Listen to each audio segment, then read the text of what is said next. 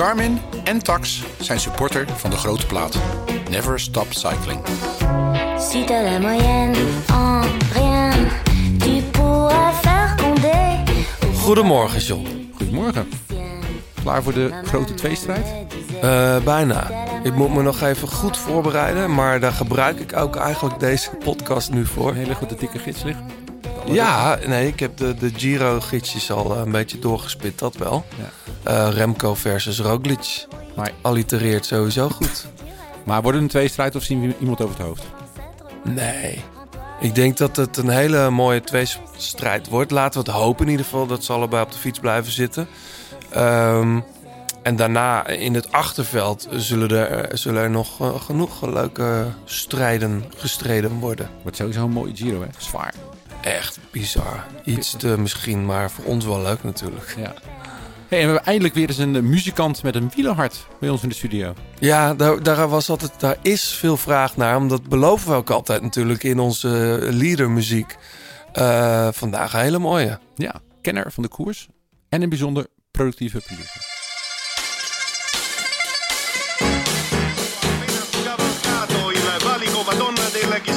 solo al comando, Della Dat is de liefde. De liefde voor de koers. Blijleven trok de sprint aan. Toen kwam John den Braber eroverheen. En John den Braber wordt de nieuwe kampioen van Nederland. Je luistert naar De Grote Plaats. Een podcast van oud-wielerprof en muziekjournalist John den Braber... en muzikant, zanger en wieler vanuit Blauwtsoen. Zij nemen samen de meest opmerkelijke gebeurtenissen in het profpeloton door... bespreken hun favoriete nieuwe muziek... en gaan op zoek naar het muzikale hart van renners... en het wielerhart van artiesten.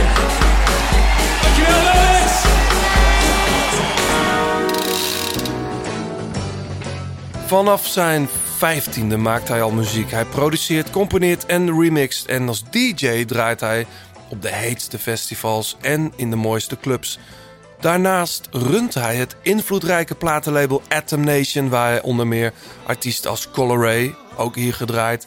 David Douglas, Olaf Stut en het Zweedse Gitch released. Even leek het erop Ah, kijk maar aan, wat ga je nu zeggen? Even leek het erop dat zijn werk als platenbaas hem belette om zelf nog muziek te maken. Toen kwam daar gelukkig vorig jaar die heerlijke EP Wave 15 Dreamer Boy. Klinkt zo. Die heb ik me toch veel gedraaid op de taxion. Ja. Ja, die heeft mij de winter doorgesleept, dit nummer. Trouwens, die hele, het zijn twee songs. Twee tracks. Maar goed, eh, later, later meer daarover. Begin dit jaar eh, verscheen de EP eh, 2023, 2023 denk ik. En deze zomer is zij onder meer eh, te horen op Lago Lago en het Memento Festival. Nu zit hij bij ons, want, en dat weten maar weinigen... deze producer-dj is een enorme koersliefhebber... met een voorliefde voor Ties Benoot. Welkom, Heb je dat vandaan? welkom, Pascal. Of, eh, of zeg ik gewoon Pascal? Ja, nee, Pascal is goed Ja, hoor. Ja. eh, mensen zouden je kunnen kennen. eh, en vooral mensen kennen jou vooral onder de naam Appelscal. Je heet Pascal te stappen. ja. Appelscal, zo sta jij in mijn telefoon. Ja, ja, dat is mooi. Ja, die naam die kwam ooit echt heel, heel vroeger. Want ja, zoals je zei, ben, begon ik echt wel heel jong met muziek maken. En, en die naam voelt voor mij een beetje als je, je eerste e-mailadres of zo. Ah, En ja, daar- dat is nog steeds iets, eh, iets waar, waar ik nu mijn muziek eh, onder uitbreng. maar het klinkt, het klinkt een beetje spijt in door of zo. Alsof je toch liever een andere naam had verzonnen ooit. Nou als ik vandaag weer een naam zou, zou verzinnen, dan zou ik niet op de naam Appleskull komen, denk ik. Maar Nou ja. Ja. Het, is, het ja. is met dat soort dingen toch ook... Als het dat eenmaal is, dan is dat het. ja, zeker. En, en eh, ik, ik ben er ook echt zeker trots op. Ja, toch? Ja, tuurlijk. Hey, het kan zijn, eh, eh, beste luisteraars, dat het iets anders klinkt. Dat komt omdat het podcastkantoor eh, voor een onbepaalde tijd even verhuisd is naar een andere locatie in Utrecht. Het kan ook zijn dat je hoort aan mijn stem dat mijn tournee erop zit. Ja, dat klopt. Ik ben klaar met, met een theatertour. En dan klink ik meestal zo. En het heeft niet alleen met afterparties te maken, maar dat terzijde. We gaan gewoon vrolijk verder. Hey, maar over, over artiestennamen gesproken. Jij kwam, eh, de, de Blauwtsoens kwamen bij jou op bezoek. Beide.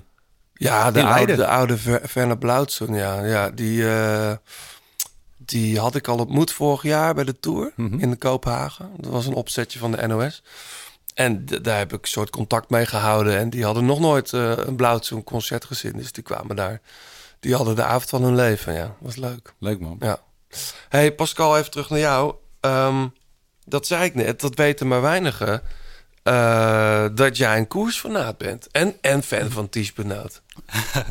Ja, eh, Ties Benoot is een beetje een apart verhaal. Want dat was eh, met een vriend van mij. eh, die eh, voordat hij nog naar de Jumbo eh, ging, eh, was hij een beetje ons dark horse ooit in een, eh, in een Scorito pool. En toen eh, had hij echt letterlijk nul punten bij elkaar gefietst. Ja. En eh, nou, toen ging hij naar Jumbo en toen deed hij natuurlijk supergoed. En toen was Ties Benoot echt eh, ja, ons, onze, grote, hè, ons grote voorbeeld. Ja, ja, ja. dus nee, maar ja, als, als ik het echt over één renner moet hebben, wa- wat ik echt een mooie renner vind, dan is dat wel van vroeger uit. En dat is dan eh, ja, Michael Bogert. Dat is echt Ja, uit man. mijn tijd. eh, Heeft hij twee keer aan tafel gezeten, hè, op Oh, jouw plek? Ja, ja, ja, Ah, zeker. dat vind ik echt, dat vind ik mooi. En Ja. ja, ja dat is echt waar, waarmee ik, wat zeg maar de eerste echte wielrenkoers die ik me kan herinneren is, of echt, ik heb echt wel meer gekeken natuurlijk, maar wat ik me echt nog goed kan herinneren is dat hij toen die Tour-etappe won. En In, eh, ik bedoel, in de regen die? Of, Nee, of in de bergen? Op La. La Plagne toen. Ja. ja, dat was echt, eh, Ja. ja. dat kan ik me nog herinneren. Dan was ik gewoon een, eh, jonge, jonge knul en toen ging ik met mijn pa geloof ik nog een, een nieuwe hockeystick kopen overdag. En toen in de, in de Breaard, dat is zo'n winkel in Breda, zag je dan op al die schermen, zag je dan...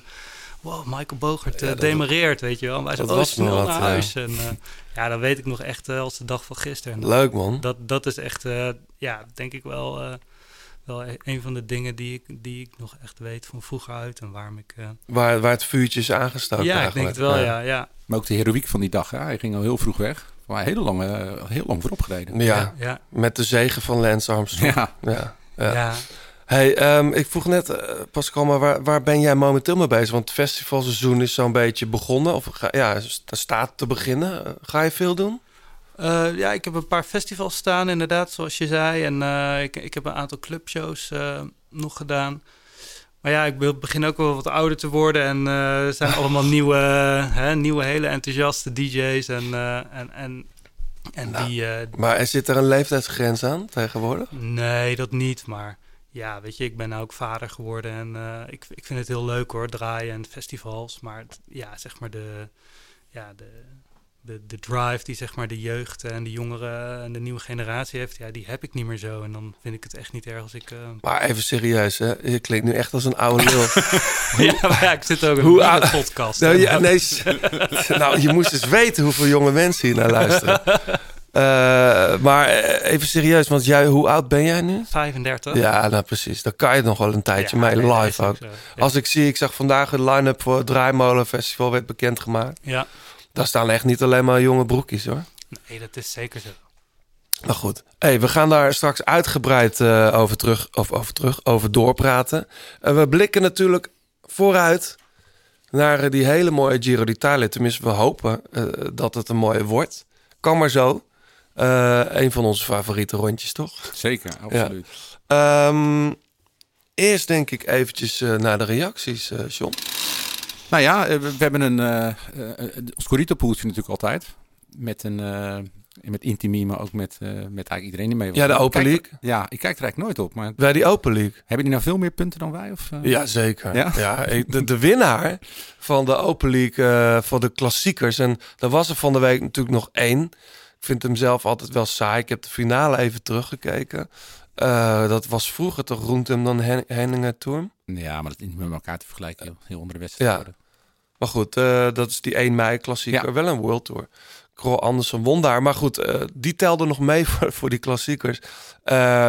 Greg van den Wielren. eh, zijn, zijn, zijn pseudoniem op Scorito is niet helemaal te lezen. Maar volgens mij heet hij Jochem Hoeflaak. Mhm. En hij won.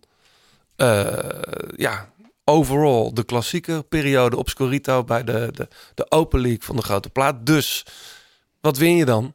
Een t-shirt, of de t-shirt, Een t-shirt. een t-shirtje voor de zomer. Nee, een mooi wielershirt van 36 Cycling van, de van de grote plaat. Jochem, als je luistert, eh, je weet ons te vinden. DM ons even via eh, Twitter of Insta. En Ja. dan eh, stuur je even je gegevens door. Dan krijg je zo'n... eh, en, en je maat even meteen doorgeven. Ja, dan komt hij naar je toe. We hebben natuurlijk ook nog een eh, Shimano Service eh, bon eh, te vergeven. Ja. Ik kreeg een heel leuk berichtje van professor Bart Rienties.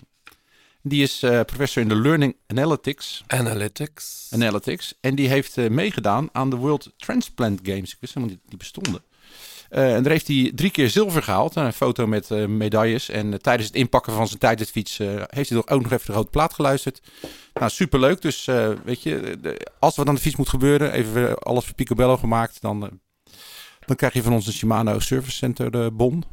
Ja. En dus neem even contact met ons op. En dan komt het helemaal goed.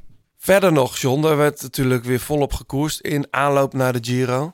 Ja. Eh Romandie, wat normaal toch best wel een saaie koers is, Pascal. Ik weet niet of jij hem wel eens kijkt, maar dat is er nou één die ik normaal best wel vaak oversla. Ja. En ik had eh, toch wel tijd om af en toe even wat finales te kijken of terug te kijken. Vond ik toch wel leuk. Ja, zeker. En ijzersterke Yates ook. Ja. Heel goed. Adam, hè? Ja, Ja. Adam Yates. Ja. En eh Jorgensen, die, die viel me op. Jorgensen, die gaat naar Jumbo, hè, trouwens. Is dat officieel? Ja, nou ja, ja. Volgens mij roepen andere ploegen al dat hij niet naar, naar Mhm. hun, hun niet gaat. Dus eh, Maar zou dat een klassementsrenner zijn voor de toekomst, denk je? ik weet het niet. Volgens mij haalt Jumbo hem volgens mij voor de klassiekers. Want hij was natuurlijk, heeft echt een goed, eh, goed voorjaar gedaan. Ja, zeker. Ik was heel blij om, eh, dat is echt een favoriete renner voor mij, Ayuso. Ja. Om die weer zo goed te zien rijden. Die zit zo mooi op zijn fiets. Won die tijdrit. Ehm, viel dan wel daarna weer wat tegen de bergen. Maar het was de eerste koers sinds de Vuelta Ja. vorig jaar. Dus het is best echt wel bijzonder. Hele mooie renner. Ja. Dat wordt er een die, eh, denk, denk ik, hoop ik, straks eh, de, de grote, wat zijn het inmiddels? Drie, vier? Ja, Gaat, gaat, gaat uitdagen. ja denk ik echt, ja. Die ploeg rijdt sowieso wel goed, hoor. Ik weet niet of jij Fisher Black nog hebt gezien in eh, Nee, Sicilië. nee, wat was het daarmee? Nou, die, ging, eh, die trok eigenlijk gewoon... eh, je was op de, de finish van het WK van Sicilië, Ja. waar Luc Leblanc won. Oh, echt, ja. echt een pittige aankomst. En hij, eh, hij zet het zeg maar in gang. Zodat de, de, de, de, afmakers konden, uh, Ulissi volgens mij, dat hij het kon afmaken. Maar hij reed iets van een kilometer berg op kop. En toen, viel er een gaatje en Ja. toen reed hij gewoon weg. En toen hield hij het vol. Dat was echt, ik heb nog nooit zoiets gezien. Nee, niet gezien. Maar hij Ja. rijdt trouwens geen Giro. Wat ik Nee. trouwens apart vind. Maar... Maar in ieder geval, dat is nog wel terugkijken waard. En eh, in het vrouwenwielrennen, het festival Elsie Jacobs. Ik, beetje rare naam, etappekoersje. Ellie Wollaston die won daar. Festival Elsie Jacobs. Ja. Ja. Dat is eh, best wel een grote koers ook voor vrouwen. En de Mhm. tweede grote plo- eh, zege voor de ploeg van, eh, van de beide knavers. Hè, die daar eh, Ja. de elite en belofte eh, ploeg hebben. Junioren zelfs. Dus dat is, eh, dat is hartstikke tof. En eh, ja, treurig nieuws ook wel voor, eh, voor Robert Geesink en eh, Tobias Vos nu. ja. En Chicone. Ja, dat de corona, dat eh, de spookwaard weer een beetje door het peloton heen. Ja, volgens mij niet alleen door het peloton. Alleen ze hebben er daar wat meer last van. Ja, ja, het was een tijdje, het leek alsof het heel vervelend. Ja, zeker als je natuurlijk zo'n eh voorbereiding Ah, hebt. we gaan het daar straks over hebben natuurlijk. Maar dat is nogal een gemis. Ze worden vervangen, gaan we het ook zo over, over hebben. Maar eh, ja, hopelijk dat het tijdens de Giro wat rustig blijft op dat vlak. Zeker. Nou, mooi nieuws voor de, Tour de Titema ploeg. Bas is hier natuurlijk een keertje geweest. Die hebben hun eerste zege dit jaar gepakt met Martijn Budding. En eh, waarom ik het vooral een leuk berichtje vind, is omdat het gebeurde in de slag om Woensrecht. En dat is een nieuwe koers. En dat, dat hoor je bijna niet meer. Nee. Er gaan alleen maar koersen weg. En eh, ik heb hem zitten kijken. Prachtige wedstrijd. Een beetje vergelijkbaar met het NK waar Mathieu van der Poel won. Leuk. En Chantal Blaak. Dus eh, een aanwinst voor, de voor de Nederlandse wielerkalender, denk ik. En blijkbaar hebben ze daar dus wel politie bereid gevonden om op de motors te stappen. Want dat is Ja. toch het, het probleem in, in Nederland. Ja, maar dat ze, de politie... Ze hebben eh, voor mij nu een compromis gesloten met eh, KMU. Dus dat Ah. gaat goed komen voor de rest van het jaar. Maar het is een mooi initiatief. Nou, prima. Hey, en eh heugelijk nieuws. Zo. Ja, nieuwe plaats van PJ Harvey. Komt eraan. Klinkt ongeveer zo. Starling swarms will soon be norm. Rooks Wat weet jij er allemaal al van? Nou, dit singeltje, eh, Child's Question August, dat is eh, ja, het eerste, eerste kennismaken met het nieuwe werk van PJ Harvey. Wat trouwens heel vertrouwd klinkt. Ja, het En, doet eh, me een beetje denken als een B-kantje van eh, Let England Shake of zo. Echt waar? Ja, Ja? Daar, daar past deze track op qua productie. Ja. nou ja, ik, eh, ik ben in ieder geval ik ben een groot fan. Dus ik, ben, ik heb er live ook een paar keer gezien. De laatste keer op Down the Rabbit Hole. Fantastisch. Was eh, ik ook bij, ja. Ja, met Hope Demolition Project eh, Tour. Oh, die? Nee, die, eh, dan heb ik het niet gezien. Ik heb die Ja. Let England Shake. oh eh, ja, nee, dat was de keer daarna. Ja. Eh, dit is van een nieuwe plaat die op 7 juli uitkomt. Insi eh, I Inside the Old Year Dying. Ja, ben heel benieuwd. Ik moest deze track wel twee keer luisteren om hem even te voelen. Ja. Maar daarna heb ik hem wel... eh, Ja, het is mooi. Ik moet wel zeggen... ehm, zij heeft de afgelopen jaren zoveel demootjes uitgebracht. Ik weet niet, Pascal, dat doe, dat doe jij niet echt, hè? Dat, dat, dat als je een tijd lang geen nieuwe releases uitbrengt... dat je dan maar gewoon demo's gaat droppen. Alsof mensen... dat- ja, ik moet daar... Ik Ja. moet daar een beetje aan wennen altijd. Eén keer is leuk, maar zij heeft echt hele platen Ja. op demo uitgebracht. Ja, je, je wil soms eh, wel iets, iets, iets, iets teruggeven of zo aan je fans, maar het moet wel een soort van een doel hebben of zo. En eh, Ja. als het maar gewoon een beetje los eh, af en toe. Nou, Is het ook niet Feed the Machine of zo? Een beetje het algoritme van Spotify. ja, eh. ja, maar ik, denk- ik, ik denk als je dat constant blijft doen, dat je, het gaat uiteindelijk om de muziek, vind ik. En Mm. je moet daar niet in doorslaan om, Nee. eh, om, om singeltjes te droppen of demootjes te droppen. Om maar gewoon Soms is het het heel algoritme te- vet, weet je. Tuurlijk, Roik, die ja. Roiks- Roiks op dingen vond ik wel. Tuurlijk. Tuurlijk. En ik vond bijvoorbeeld, ja, Royksop doet het natuurlijk heel, heel goed. eh, ja, weet je, uiteindelijk wacht iedereen echt op die, op die plaat Ja. waar, je, waar je al je hart en ziel in stopt. In plaats van een paar losse demos. Wat natuurlijk ook vet kan zijn. Ja. Ja. ja. Nou goed. Ehm, nou zouden we deze natuurlijk in de toegift kunnen draaien. Ik dacht, dat is misschien ook wel leuk. Zeker voor de mensen, want het, die zitten nog steeds veel op de tax en op de trainers. Om straks van, iets van de Apple Skull in de toegift te, te knallen. Tuurlijk. Uh, dus qua BPM's wel iets lekkerder dan die Ja. nieuwe PJ Harvey. Nee, goed idee. Zetten we deze wel in de, in de grote plaats songs. Zeker. Je luistert nog steeds naar De Grote Plaat. Heb je tips of heb je een vraag? Laat het dan weten via Twitter, het Grote Plaat of Instagram. En laat een reactie en een beoordeling achter op Apple Podcast. Nogmaals, welkom Pascal. Dank je. Ehm, en misschien een hele stomme vraag, maar ik ga hem toch stellen. Hoe zou jij je eigen muziek omschrijven? Poeh. ja, eh, ik, ik denk is een het kutvraag, ik het is weet echt het. een kutvraag, ja. Ja. Maar het is, het is iets met elektronisch. nou ja, ik, ik ben een producer die, die zijn hart volgt en die echt maakt ja, wat, wat, wat in hem opkomt. Ik ben niet iemand die, eh, die, die zegt ik ga nu zo'n soort plaat maken. Nee, dat, er ontstaat gewoon iets en dat is gewoon wat je hoort bij mij. En ik denk dat dat heel kenmerkend is. Ja, mensen vinden het wel lastig om een soort la- labeltje of een soort stickertje op jou te plakken.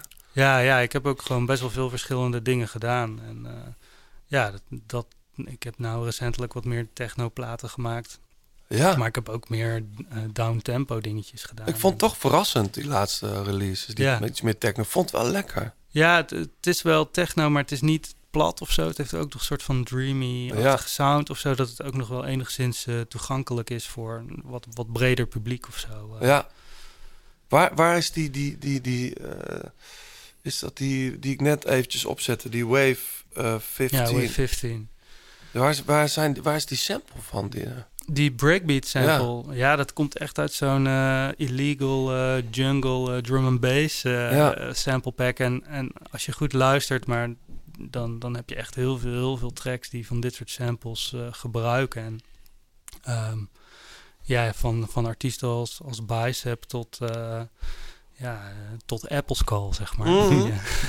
Ja. Die trek je gewoon van net af. Of, eh, Ja, het is een beetje een grijs gebied of zo. Eh, kijk, je, je komt dan op een, op een hele goede sample pack van, eh, van, van jungle en drum and bass van, eh, van back in the day, zeg maar. En, ja, dat wordt nou helemaal opnieuw gebruikt. En eh, ja, dat, dat, dat zit gewoon bij heel veel mensen in een, in een samplelijst. En eh, ja, zo, zo, zo gaat dat. mhm. Hey, jij ehm, bent heel erg druk. Altijd met je label, Atom Mhm. Nation. Ja. Ik had echt, dat zei ik in mijn inleiding al, echt het idee... eh, gaat hij nog wel muziek maken? Of, of wordt het af en toe een track of zo? Mhm. Hoe, hoe, hoe is die verdeling tussen labelbaas zijn en, en artiest, producer Ja. zijn? Ja, dat, kijk, ik ben echt in het labelbaas ding gegroeid. Het was nooit echt mijn idee om een, eh, echt een serieus label te beginnen. Het was Aha. eigenlijk begonnen om mijn eigen muziek eh, uit te brengen. Maar op een gegeven moment had ik een aantal artiesten ontdekt. En ja, waaronder bijvoorbeeld Weevil, ehm Gitch, nou, David Douglas, eh, die kennen jullie natuurlijk ook. Ja, ook koersliefhebber. Ja, zeker. En ehm, ja, die gingen op een gegeven moment allemaal best wel hard. En op een gegeven moment ook gewoon een stuk harder dan dat, dat ik ging. En ja, dat was gewoon heel interessant om met hun te blijven werken. En, en ik merkte dat ja, zij best wel hingen op voor, gewoon van eh, mijn input. Of dat, dat ze me als klankbord gebruikten. Maar ook, ook dat gewoon het, het netwerkje wat ik voor hen opzette met een PR-agent. En eh, weet ik veel wat allemaal wat er omheen komt kijken. Dat dat ja, gewoon heel erg gewaardeerd werd. En nou ja, tot op de dag van vandaag eh, werken de meeste artiesten nog steeds eh, ja, met, met mij samen. Ja, ja. En ja, mijn eigen muziek, ja, die is daar natuurlijk wel onder gaan lijden. Want ja, op het moment dat je heel de dag e-mails aan het antwoorden bent... of je zit in het soort van in het proces van een andere artiest... dan is het best wel lastig om, zeg maar, ook je, je eigen proces eh, ja, eh, te, te voeden of zo. En, eh, of, Maar hoe zou... Er is wel iets weer veranderd. Dat je eind vorig jaar dan met een nieuwe EP komt. Zeker, Dit- dit ja, zeker. Ja, tuurlijk. je, ja, ik, ik ben ook een maker. En, en soms moet je ook ervoor kiezen om wel echt je eigen eh, muziek te maken. En wat ik dus eh, heel erg heb gemerkt, is dat eh, het voor mij goed werkt om met soort van ehm, andere mensen samen te werken die bijvoorbeeld synthpartijen inspelen. En zo ben ik dan bijvoorbeeld met, ook met Coloré ehm, ehm, heb ik een tijdje in de studio dingen opgenomen met eh Emiel, Milio. Maar ik ben ook wel eens bij David langs. Ja. ja, en dan kom ik thuis met een harde schijf vol met gekke geluiden. En, en dan ga ik die een beetje opknippen en zo. En dan eh, komt er iets uit. Ja, zo'n co- een Colorway, hè? Vind ik toch een beetje een... een, eh, ik, ik hou heel erg van wat hij maakt. Maar het is toch wel, ik vond het toch opmerkelijk dat het bij, eh bij Atom Nation uitkwam. Ja, nou ja, Coloré is natuurlijk een van die gasten van Tunnel Visions. En die heb ik ook opgepakt vanaf het begin. Ja. En eh, nou, die jongens die besloten toen eh, dat het is een duo van, van Milio en Coloré. Ja. Uiteindelijk. Nou, dat was toen nog niet, maar zo is dat uiteindelijk gegaan. En ja, Renor en ik eh, deelden hetzelfde studiocomplex in, In Tilburg. Tilburg, ja. En ehm, ja, wij hebben echt superveel samengewerkt. We hebben iedere dag gebeld en heel veel mensen weten dat niet. Maar dat is ook uiteindelijk de reden dat het op Atom Nation uitkwam. En hij is vervolgens helemaal zijn eigen weg gegaan. En ja, dat, dat is nu... eh, ehm, eh, ja, ga- gaat het op zijn eigen label uitkomen, Intercept. Ja. Is een nieuwe muziek dan. Ja, precies. Ja. Hey, jij noemt net al Tilburg. Jij eh, je hebt wat steden versleten. En eh, ik vind het toch wel leuk om heel even aan de hand van die steden... naar je muzikale ontwikkeling te kijken. Want jij bent geboren in Haarlem. Ja. Op, vanaf je vijftiende maakte je al muziek. Maar dat was dan in Bre- Breda. ja. Breda. Ja, een Bavel zelfs. Oké, dus iets erbuiten, ja. vroeger een wielerronde. Ronde ja, van Bavel. nou, ik zou je sterker zeggen, wij hebben nog wielrenners bij ons thuis gehad die zich helemaal gingen inzalven Kijk. en zo. Ah, Eh, te gek, ja. Ja, en die lucht, dat, dat kan ik me ook nog herinneren. Maar dat... Dat middelganachtige red ja. hot. eh, ja, die de belden dan gewoon bij ons aan. Nee, dat was dan bij de Kloosterstraat woonden wij dan. En eh, dat was geloof ik eh, de straat vlak voor de finish. Ja. ja. Zo ging dat vroeger, hè? Ja. Bij, bij mensen thuis omkleden. Ja, ja, I know. In de garage. Ja, nee, maar dat, dat was superleuk. Maar Bavel, dat is eigenlijk waar ik eh, dan ben opgegroeid. En toen was ik eh, 14, 15, eh, 16 jaar. En dan zat ik op school en dan eh, fietste ik naar huis eh, met mijn koptelefoon op. En eh, ja, dan was ik thuis en dan rende ik naar zolder. En dan ging ik met de Reason eh 2.0 Oh ja, muziek maken. Reason, ja, geweldig. Hij was echt een freak, echt een bedroom producer noemde Ja. hij dat toen. En ja, dat was helemaal nog niet zo, zo populair en zo, die dance sound toen. Ja, je had wel natuurlijk wel, ja, er was wel wat dance, maar het was wel echt nog underground. En ja, ja dat, daar kwam ik op hele jonge leeftijd eigenlijk al mee in aanraking. En eh, Ja. toen, toen won ik eh, op een gegeven moment de grote prijs van Nederland. Moet je nooit winnen eigenlijk. hè? Eigenlijk niet, hè? Nee, nou ja, je ik moet altijd tweede worden, toch? Begrijp ik. Ja, nou, nou ja, het is geen idols of zo. Nee. Weet je, ik kreeg 5000 euro en toen, eh, toen dacht ik, ja, dat vind ik echt top. En toen uiteindelijk is, is die, die grote prijsbeker was een, was een soort van, ja, eh, omgetoverd in een, eh, een asbak uiteindelijk. Omdat ik zeg maar heel veel rookte en in de studio dan, eh, ja, op een gegeven moment wa- waren al mijn asbakken vol. Dan, Geweldig, ja. ja, op een gegeven moment was, was heel die grote prijsbeker afgetopt met Zo hoort sigaretten. het. Zo hoort het toch? Ja, Met vroeger, bekers. vroeger kon dat nog. Ja, ja. ja. Hey, ehm, hoe kom je dan van Bavel in Berlijn terecht? Ja, ja, ja. Huh? Allitereert wel lekker. Ja. ja, de- ik, ik, ja, ik ging dan van Bavel eerst naar eh, Amsterdam om te studeren. Nou, dat, dat, dat liep niet eh, helemaal eh, zoals gehoopt. Of althans, nou ja, ik ging gewoon muziek maken en dat ging zo goed dat ik op een gegeven moment dacht, ja, ik ga stoppen met studeren. Want ja, waarom ben ik aan het studeren als ik ook kan draaien, weet je wel? Ja. En toen, eh, toen kreeg ik een heel leuk eh, vriendinnetje en die eh, wilde graag eh, gaan reizen. En dat vond ik niet chill. En ik zei, nou, zullen we dan samen in Berlijn gaan wonen? En toen zei ze, ja, is goed. En toen, eh, twee weken later, had ze daar een baan gevonden. En toen moesten we daar opeens naartoe. En toen dacht ik, oh, oké. ja, zodoende. En wel, dat was rond welke periode? Ja, ik denk dat ik een jaar of 24 was. Ik denk eh 12, 10, 12 jaar geleden of zo. Ja. Toen was Berlijn echt ook al op elektronisch gebied eh, een fantastische stad om te zijn. Ja, toen liep het echt voor op, eh, Ja. op, op eigenlijk eh, Amsterdam en, en, en alle andere steden. Op, op- dat was echt die, die house sound en deep house en techno. Dat was daar echt... Ja, dat, dat was gewoon waar het gebeurde eigenlijk. En, Heb je, heb je daar veel aan gehad ook als, ma als maker? Ehm, ik ben daar toen niet heel veel eh, op stap geweest, maar ik heb daar wel heel veel muziek gemaakt. En dat is ook eigenlijk de plek waar mijn, label echt ehm, is, is gaan groeien, omdat ik gewoon heel veel tijd had. En, en eh, toen, toen ben ik echt heel veel met die artiesten samen eh, gaan werken en veel gaan bellen en Skype en zo. En ehm, ja, dat, dat is daar wel ontstaan uiteindelijk. Ja. Maar ik denk dat de stad mijzelf niet per se heel erg heeft, heeft beïnvloed op, op wat er daar gebeurde. Even los van leuke avondjes uit, zeg maar. Ja, ja. Hey, even naar de koers terug. Ja. Ehm, ik heb begrepen dat, dat vroeger, ik denk dat dat dan in Bavel was, dat vrienden van jou niet begrepen dat jij op een hele mooie zomerdag gewoon je opsloot en, en naar de Tour de France ging kijken. dat klopt, hè? Ja. Past op zich wel bij een, een, een, een bedroom producer. maar eh, dat, eh, jij was op een mooie zomerdag zat jij ook gewoon net als velen, ik ook trouwens hoor, gewoon Tour te kijken. Ja, ja, weet je wat het is? Ik zat vroeger al. ehm, zat ik al. Dan kwam ik. eh, Ja, voordat ik eigenlijk muziek maakte, kwam ik thuis en dan, eh, dan ging Eurosport aan. Ja. En dan zat ik op de bank en dan ging ik. Ja, ik keek ook naar langlaufen en schansspringen en zelfs naar snoeker. Ja. Ja, ik vond dat heerlijk. Ik, ik ben echt iemand die, die van sport houdt. En eh, ja, uitei- uiteindelijk is daar dan ja, wielrennen echt eh, overgebleven waar ik echt nog wel veel naar kijk. En, eh, Ja, want je noemde Scorito al. Ja. Ja. af en toe doe je heel fanatiek mee. ja, ja, dat, nee, ja, ik ben wel, als, wat dat betreft wel, ja, ik wil, als ik een spelletje speel, dan wil ik wel, ja, wel serieus meedoen. Voor welke koers blijf jij echt thuis? Of als het even kan, zeg maar? Ehm, nou, ik vind de, voorjaars, eh, de klassiekers wel echt heel leuk. Het ligt er een beetje aan eh, wie er dan meedoen. eh. Ja, ik vind, kijk, als alleen Van Aert meedoet of zo, of, ja, dan, dan ga ik niet echt kijken, want dan weet ik al een beetje hoe, hoe het gaat. Maar bijvoorbeeld, ja, ik, ik vond da- daarom bijvoorbeeld Parijs-Roubaix heel leuk om te kijken, heb ik, heb ik dan gekeken. Ja.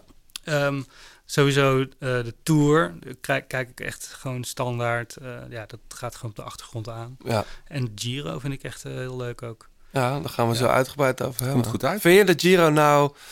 eh dat is altijd zo'n ding, hè? Giro of Tour. Vragen ze ook aan renners, maar ook aan, aan wielerfans. John, jij, jij bent iets meer... Jij zegt vaker Tour. Nou, ik zeg altijd Tour. Ja. Maar dat komt ook, denk ik, uit mijn jeugd inderdaad. dat, Ja. je, dat je de Tour altijd keek. was altijd op tv. Ja. Die had van die, van die boeken van Samsung. Van dat Mm. checkmerk. En dan kon je dan, er stonden alle etappes in. En dan kon je zelf de uitslagen invullen en zo. Ja.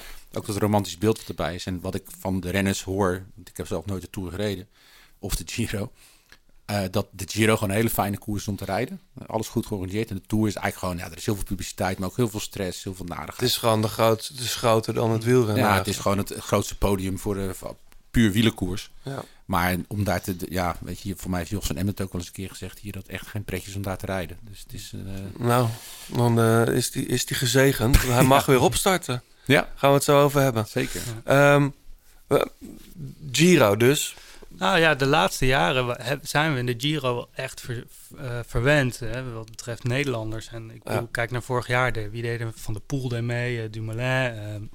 Koen Bouwman pakt eh, de berg. Precies, en eh, ik bedoel, eh, Mollema die, die probeerde ook etappes te winnen. En ehm, eh, ja, de jaren daarvoor hebben we natuurlijk hè, Nederlanders gehad die wonnen of tweede werden. En ja, dat, dat is wel heel tof. En, en, en in de Tour is dat gewoon wel lastig. En dan heb je natuurlijk wel een Nederlandse ploeg op het moment met, met Jumbo. En, maar ja, het gaat uiteindelijk niet echt om ja, Nederlanders die echt... mede. En dat, dat was in de Giro de afgelopen jaren wel, maar dit jaar dan weer ook weer wat minder. Ja. Nou, het was vorig jaar natuurlijk een, ja, ik wil niet zeggen saaie eh, Giro, maar daarvoor gebeurde er gewoon altijd wel iets. Een gekke reuring. Natuurlijk het Kelderman-Hindley verhaal, eh, wat, eh, waar iedereen Mhm, denkt van ja. Kelderman gaat, die gaat hem winnen. De, het, het, eh, Dumoulin natuurlijk met, eh, met het poepincident en de Ah, nog. vorig, vorig jaar was het ook geen saaie Giro. Nee, maar er was niet iets waar je van je denkt, dat was een decisive moment. En die heeft natuurlijk destijds met Nou, de won- etappes zelf waren gewoon, zeg maar, dus op, op etappeniveau was het heel spannend. Ja, nee, maar ik bedoel gewoon met Kruiswijk die, die valt, weet je, Ja. die bijna wint. eh Froome die, die ineens accelereert en eh Dumoulin Ja. de tweede winst of houdt. Dus het is Ja. altijd wel, er is echt wel de spanning. Ja. Hey, we hadden het net even over Ties Benoot, eh, Pascal. Wie, wie, ja, jouw liefde is eigenlijk begonnen, vertelde je net met Marco Boger, die op La Plagne wint. Dat heeft iedereen wel? Zo'n mooi moment in de wielergeschiedenis waar je dan toevallig, of misschien helemaal niet toevallig bij was, of, of die je via, de, via tv volgde. Ehm, wie, wat zijn nog meer favoriete renners van je? Voor mij. Nou, Laurens ten Dam. Ja, Ja, dat vind ik legend. Gewoon eh, alleen al hoe, hoe hij zichzelf profileerde, zeg maar, in de media. En, maar ook dat moment dat hij op zijn gezicht valt en die foto van hem. Ik bedoel, Ja. ja, dat, dat, is, niet- dat, wil je, dat wens je niemand toe. Maar ja, dat, dat vind ik ja, zo, zo gewoon ja, prachtig gewoon. ja. En, en ja, daar, daar kan ik echt van genieten. Om, nou, niet van die foto, maar meer van gewoon, van, gewoon zijn persoonlijkheid. En, en ja, Dat hij Dat- dan maar, maar weer doorgaat. ook. En maar, Ja. ja. maar ook dat het gewoon, ja, gewoon eh, zo'n gewoon een hele vrije jongen is eigenlijk. Hetzelfde met, met, met Mollema. Dat vind ik ook echt een hele, hele toffe rijder. Ehm, Ja. ja, ik, ik vind dat gewoon bij, bij, bij wielrenners is het gewoon... Dat zijn gewoon nog soort van normale mensen of die zichzelf durven te zijn. En ja, als je dan bijvoorbeeld kijkt naar voetbal of zo... dat zijn nou gewoon een soort van rappers geworden bijna. Ja. En, en dat trekt mij heel erg aan in, de, in, in het wielrennen. Dat, ja, zeg maar, die, die gasten en, en die meiden, die gaan allemaal zo, zo diep. En ja, dan, dan moet je denk ik wel bijna jezelf zijn. eh, eh, om, om, ja, ja als, je, als je naar bu- buiten treedt na zo'n wedstrijd, dan kan je niet doen alsof je wie, dat je iemand anders bent of zo. En dat, dat vind ik wel maar heel Aan de andere kant, in Monaco wonen genoeg renners met, eh met peperdure auto's in, Ja. onder de kont. Ja, maar het wordt toch minder geaccepteerd dan in de voetbalwereld.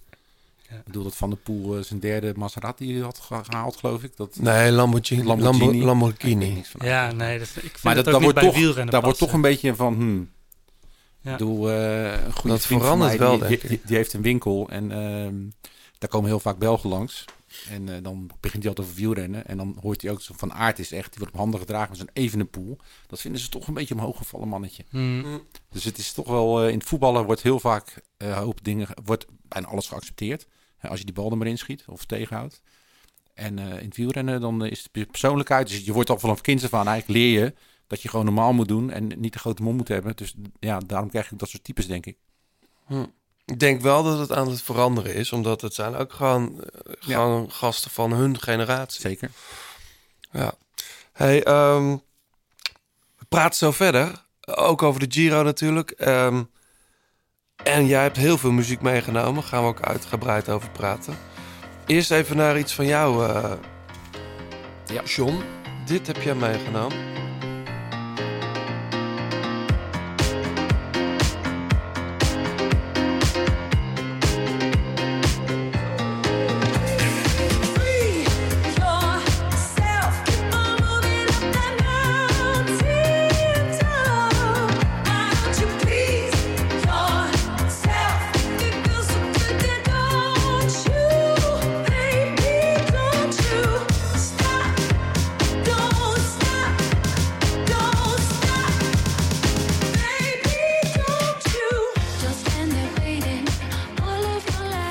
Ja, zomerse klank, eh John. Ja.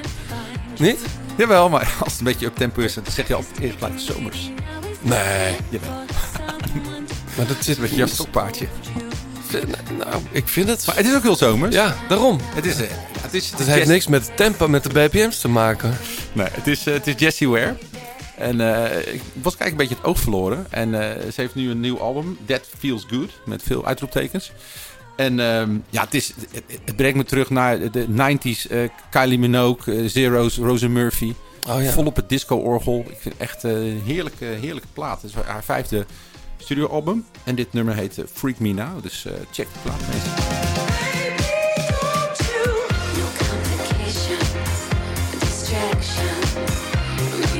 Is dat allemaal een beetje van dit werk? Ja, het is echt, eh, het is echt een... eh, Wordt het ook gedraaid op de radio of zo? Of ja, niet dat dat... eh, Ik luister niet voor radio. Nee, maar zelfs misschien- 3 voor 12 loopt hiermee weg. Dus dan eh, weet je het wel. En ik zou appel, appelskal ook wel eh, lekker mee knikken. Wat vind jij ervan, Jannes? Ja, dat, dat, dat voelt wat retroig aan. Ja. Inderdaad, door, door al die namen die jij net noemde. Pianootje, een beetje een Italo-soundje.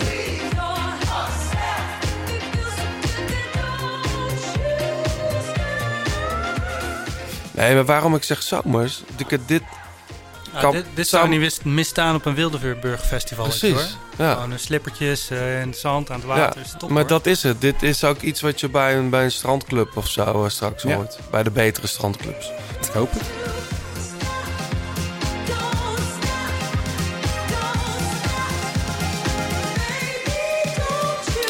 Ja, Jessie Ware. Ja, eh, zomers, zomers. Ja, ik heb geen ander woord voor.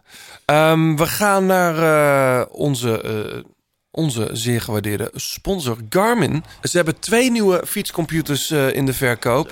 De Edge 540 en de Edge 840 zijn vorige week of twee weken geleden al gelanceerd. En eindelijk is het weer mooi weer. Dus ja, je hebt weer zo'n ding nodig als je de weg op gaat. Ehm, deze zijn veel sneller dan de voorgangers, heb ik me laten vertellen. Zodat ook de route veel sneller berekend kan worden. En herberekend als je van de route afwijkt, wat we nog wel eens doen natuurlijk. Eh, wat, zijn er verder, eh, wat zijn verder de features? Nou, allereerst, eh, er is een veel betere batterijduur. wel 26 uur bij intensief gebruik. En dat is natuurlijk wel lekker, want je kent natuurlijk allemaal wel het, het geval dat je, dat je je- Garmin laat liggen. En eh, ja, de dag daarna erachter komt dat er nog 10% of zo is. Dus dan, Ja. ja. ja, dan moet je je telefoon als backup aanzetten. Want als het niet op Strava staat, is het niet gebeurd. hè. Nee. Dus dat is wel, wel belangrijk. Eh, het opladen gaat nu via een eh, USB-C. Dus niet eh, via een apart kabeltje die je altijd moet zoeken en nooit kunt vinden. En, eh, dus ja, dat is gewoon makkelijk, een standaard kabel. Eh, de multiband eh, GNSS-technologie, dat zegt niemand wat, maar dat is gewoon puur ehm, ja, hoe goed je, je, je Garmin eh, correspondeert met, eh, met de satellieten. En eh, hoe je dus ook onder bomen of in de stad, waar heel veel verstoring is, toch de juiste snelheid rijdt. Het kan heel frustrerend zijn dat je gemiddelde daardoor naar beneden gaat. Je kunt ook ont, persoonlijke coaching ontvangen, gebaseerd op jouw niveau en jouw prestaties. Dagelijkse workouts, trainingen direct op je scherm. Dat is hartstikke fijn. En de populaire functie Climb Pro, die ik ook nog heb, wel eens heb gebruikt bij een Amsterdam Gold Race. Dat is, kun je precies zien hoe lang een, eh, een, een klim Oh ja, heb je die gebruikt laatst? Ja, ja, ja. Ja. En dan, eh, ja, bij klimmetjes die je, die je kent, maakt dat niet zoveel uit. Maar als er een klimmetje is, die, eh, er zat een paar klimmetjes in het begin, die kende ik helemaal niet. En dan denk ik, jeetje, nog 900 meter. dus dat kan ook wel eens... Maar dat is wel lekker. En dan zie je de percentages er ook bij. Ja, ja, ja je, zit, je gaat eigenlijk staan de schuine helling en je gaat dan, zeg maar, je ziet ook waar je bent en hoeveel je nog moet. Ja. En gebruik je die dan ook in een afdaling? Om te Nee. zien hoe lang... eh, nee. Nee, ik Nee. rijd niet op scherp van snee naar beneden. Dus, Nee, eh, dat is ook helemaal niet nodig. Nee. En eh, uiteraard zijn natuurlijk de vertrouwde functies die je ook kent van bij de 530 en de, en de 830, de voorgangers. zoals incidentdetectie, dus als je valt, kan er een noodsignaal worden verstuurd naar, eh, naar mensen die, je- die je kent. Eh, group track, MTB-functies. eh, zelfs als je een sprongetje maakt, dan eh, wordt, dat, eh, wordt dat gemeten. Dat is heel grappig. Smartphone meldingen als je een appje eh, of een be- berichtje krijgt of eh, gebeld wordt. En eh, muziekbediening. Ja. En nog veel meer. Wil je nou even rustig al die features nalezen? Ga dan naar eh, garmin.com en daar lees je alle details en de plaatjes en de foto's en de filmpjes van de Edge 540 en de Edge 840. Giro d'Italia, John. Ja. Ehm, Zaterdag gaat het beginnen. Volgens mij wordt de ploeg... De ploegenvoorstelling is donderdag. Ja, klopt. Vandaag dus, als deze online staat. Ehm, en zaterdag gaat het, eh, gaat het feestje beginnen. Ja, mooi, eh, mooi parcours, denk je? zwaar, zwaar feestje worden, denk ik. Ja. Echt Zullen we er even doorheen? eh, ja, Drie weken natuurlijk. Ja. Met finish in Rome. Eh, vaak was het ook Milaan. Af en toe is het Rome.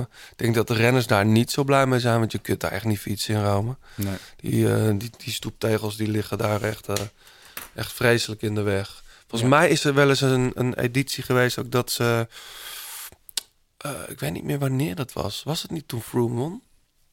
Dat weet ik niet meer. Dat ze hebben gezegd, eh, Rome er wordt gewoon gesprint voor de etappe. ja. Maar er worden geen tijdsverschillen meer gedaan. Want het, eh, of die worden niet meegerekend als er Nee, iets aan de hand zou zijn. zou het eigenlijk altijd moeten doen, vind ik, zo'n slotrit. Ja, dat heb je wel eens vaker gezegd. Ja. ook. Ja. Zou het dan maar gebeuren dat je daar eh, je voorvoet breekt of zo en je sleutelbeen. Ja.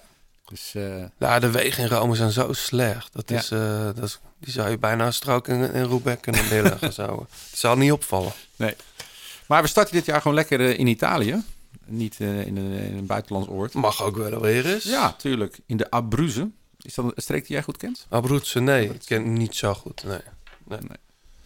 Maar eh, ja, wat je al zei, 21 ritten, meer dan 50.000 hoogtemeters, drie tijdritten, wat ik ook best wel Heel veel. heel veel vind. Dit is toch wel ook de reden dat Even de Poel hier start. Ja, Ja. Of Ja. zouden ze het voor hem gedaan hebben?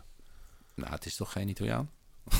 Nou, maar die, dit, is wel de, dit is wel een fenomeen. Die wil je natuurlijk wel aan de start hebben. Ja. Oh, om aan het start uit te krijgen. Ja. Ja, zeker aantrekkelijk te maken, eh, wel. Maar ik moet dat- dat soort opmerkingen vaak aan eh Pinot denken. Dat elke keer als de Tour wordt, dan is het, dan is echt een Pinot. Dus nu gaat, hij, nu gaat hij het echt doen en het wordt het nooit wat. Maar hij rijdt nu weer goed trouwens. Ja, maar, en de Giro. Ja, dus Ja. eh, eh, zeven keer eh, berg op finish. En eh, vier keer eh, kans op een, eh, op een massasprint. Wat eigenlijk nou, niet zoveel is natuurlijk. Nee. Heel veel vluchtersritten. Ja, ik heb er vier keer neergezet. Omdat Ja. ik dacht... eh, ja, minimaal. Ja, Het zou misschien best kunnen zijn dat er nog eentje tussen komt. Maar ja. maar het is geen, eh, het is, ge- het is geen, geen Giro waar, eh, waar sprinters met heel veel plezier heen zullen gaan. nee. Dus ehm, zullen we er even doorheen lopen? Ja, graag. Leuk. Nou, zaterdag gaan we dus beginnen in Fossacesia Marina naar Ortona. 18 kilometer, dat is natuurlijk best wel lang. Er wordt echt al gelijk een eh, flink tijdsverschil gemaakt. Dus eh, kan er gemaakt worden tussen de favorieten. Ja. Eh, het, is een, het is een vlakke tijdrit met een, met een best wel pittig klimmetje in, in, in de finale. Anderhalve kilometer tegen 5 procent. Ja. Een soort uh, Brienoordbrug. Daar refereer ik dan altijd aan als ik een beetje percentages wil eh, inschatten. Dus die, is de Bri- Brine nooit Ja, vijf? 4, 5 zoiets. Dus dan veel wind. Dus dat is, eh, dus, ja, dan kunnen we gelijk al zien hoe, eh, hoe de mannen ervoor staan. Ja. Eh, en eh, ja, met name Roglic en Everpool natuurlijk. Ja. Dat zijn de jongens waar we ja, het eerste oog op valt. Ja. Ik schrijf Ganna wel op voor deze alvast. Ja. Dat, dit kan hij natuurlijk ook. Ga je niet meenemen in je poeltje? Zeker. Ja? Ja, voor, die, voor die twee tijdritten. Niet de derde is niks voor hem, maar Nee. ik denk wel dat ik hem meeneem. Ja. Ja. Oké. Nou, de dag daarna op zondag gaan we naar, van Teramo naar San Salvo. 200 kilometer. Nou, best wel een pittig ritje met eh beklimmetjes.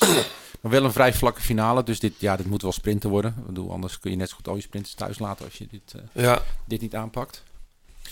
De dag erna gaan we van Vasto naar Melfi. 213 kilometer. Dus we beginnen gelijk al flinke lange ritten. Met ongetwijfeld ook lange neutralisaties er nog even bij. Eh, het is bij het omgekeerde van de tweede rit. Het is juist een vlakke aanloop, maar dan een hele pittige finale. Na 180 kilometer eh, moeten ze ongeveer 6 kilometer klimmen met 6% Dus best wel een, eh, ja, best wel een, nou geen kool, maar wel een een bergje. En daarna een klim van bijna 3 kilometer tegen 8% Nou, dat is een soort, dat is toch gaan vergelijken, een koubergachtig percentage. Dus dat is, ja, daar gaan eh, de puntjes kunnen daarmee gaan, gaan lopen. Maar ook de klassementjongens gaan er gewoon, Mm. gewoon meedoen. Dan op dinsdag eh, gaan we naar Venosa, naar Lago Laceno.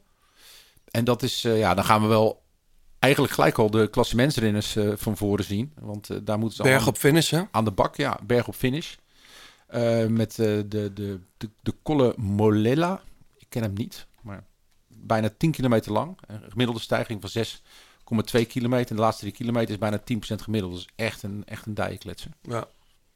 Best wel vroeg al, vierde ja, etappe. vierde etappe. En heb je al een tijdrit gehad. Dus eh, ik denk niet dat er, eh, dat er heel veel eh, verschillende roze truidragers gaan zijn. Dat, eh, dat kan wel eens eh, van start Ja, finish of, dezelfde of zijn. vanuit een kopgroep, hè, dat, ze- dat ze denken van we, we willen niet heel de, heel de Giro die, eh, die roze trui dragen. Ja. En, dat, en dan, dan kunnen mannen als eh, Mollema of eh, weet je, misschien wel de roze gaan dragen als Ja. ze hem laten lopen. En hij rijdt een goede tijdrit. Dan, Ah, eh, dat wordt sowieso, denk ik, het ding van die eerste week. Want de ook omdat ze gewoon in Italië starten, is de rustdag later. Soms had je nog zo'n oversteekdag. Ja. Dan heb je, ja, dat is een reisdag. En voor sommige renners een rustdag. Nu is het eigenlijk zaterdag tot en met de zondag daarop. Ja, Gewoon koers met twee tijdritten erin. zeker. Dus wie... eh, zou je je kunnen voorstellen dat Roglic denkt... of, of Evenepoel denkt... Ik, ik rijd die tijdrit volle bak, maar ik hoef hem niet per se te winnen... want dan moet ik het roze eh, gaan verdedigen. Ja, maar zo kun je toch niet rijden? Nou, ik, ik denk dat die gasten gewoon volle bak rijden, want ze moeten voor het klassement gaan. Maar ik denk dat op die rit die jullie nu zeggen, dit, wat is dat, een vierde? Ja, Ik denk dat ze daar gewoon een eh, groep gaan laten lopen. En dan dat ze hopen dat iemand kort heeft gereden op de tijdrit. En daar het dat die, roze En dat die terugpakken. daar Ja, het roze terug gaat pakken. dat zou Ja. tactisch gezien heel slim zijn. Dat vroeg in de jaren tachtig nog wel eens een tour dat er zo'n zo'n kopgroep 20 minuten pakte. Ja. En dan reed eh, iemand eh, gewoon eh, tien dagen in het geel. Dat is een beetje een tweede rangs renner.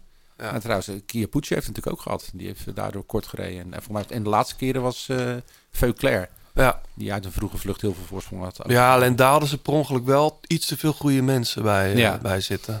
Ja. Maar ik begrijp het wel. Je moet ergens, denk ik, vrij vroeg in de week... denk ik als Jumbo zijn of als Quickstep zijn... het roze weer kwijtspelen. ja. Ja, en, en een ander scenario is dat natuurlijk Ghana gewoon het, eh, het, of, eh, het, Het pakt, het pakt. roze pakt. Ja. En dat die... eh, en die blijven wel rijden. En die blijven gewoon vervolgens wel rijden, inderdaad. Ja. Maar ja, die die is hem ook de vierde rit kwijt. Ja. Die lastige rit. Dus, Nou, als Ghana in het roze rijdt... ja. is hij tot veel hij in is goed staat. geraakt. hè? Ja. Ja. hij is nog net iets te zwaar... maar volgens mij hebben ze ook niet de ambitie dat hij lichter wordt. Nee. Maar eh, die kan echt wel een, een heuvel of een berg Ja. over. En het is nou ook, kijk, het zijn, het zijn wel calls, maar ik denk met een, met een, ja, ik denk dat die aardig eind mee kan, ja. Het Ja. zou wel leuk zijn ook dat daar wel iets gaat gebeuren. Die vierde rit al. Ja, zeker. Kijk, als, als Roglic en Evenepoel daar ook al mee gaan strijden.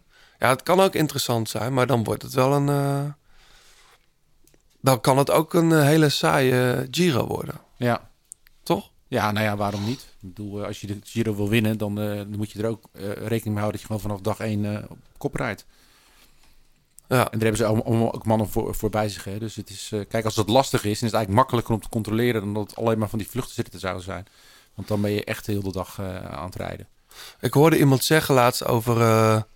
we komen straks natuurlijk nog over, over Roglic en, en, en Remco te spreken... maar Roglic won Baskeland. Zeg ik dat goed? Eh Catalunya. Catalonië. Catalunya won die. Ehm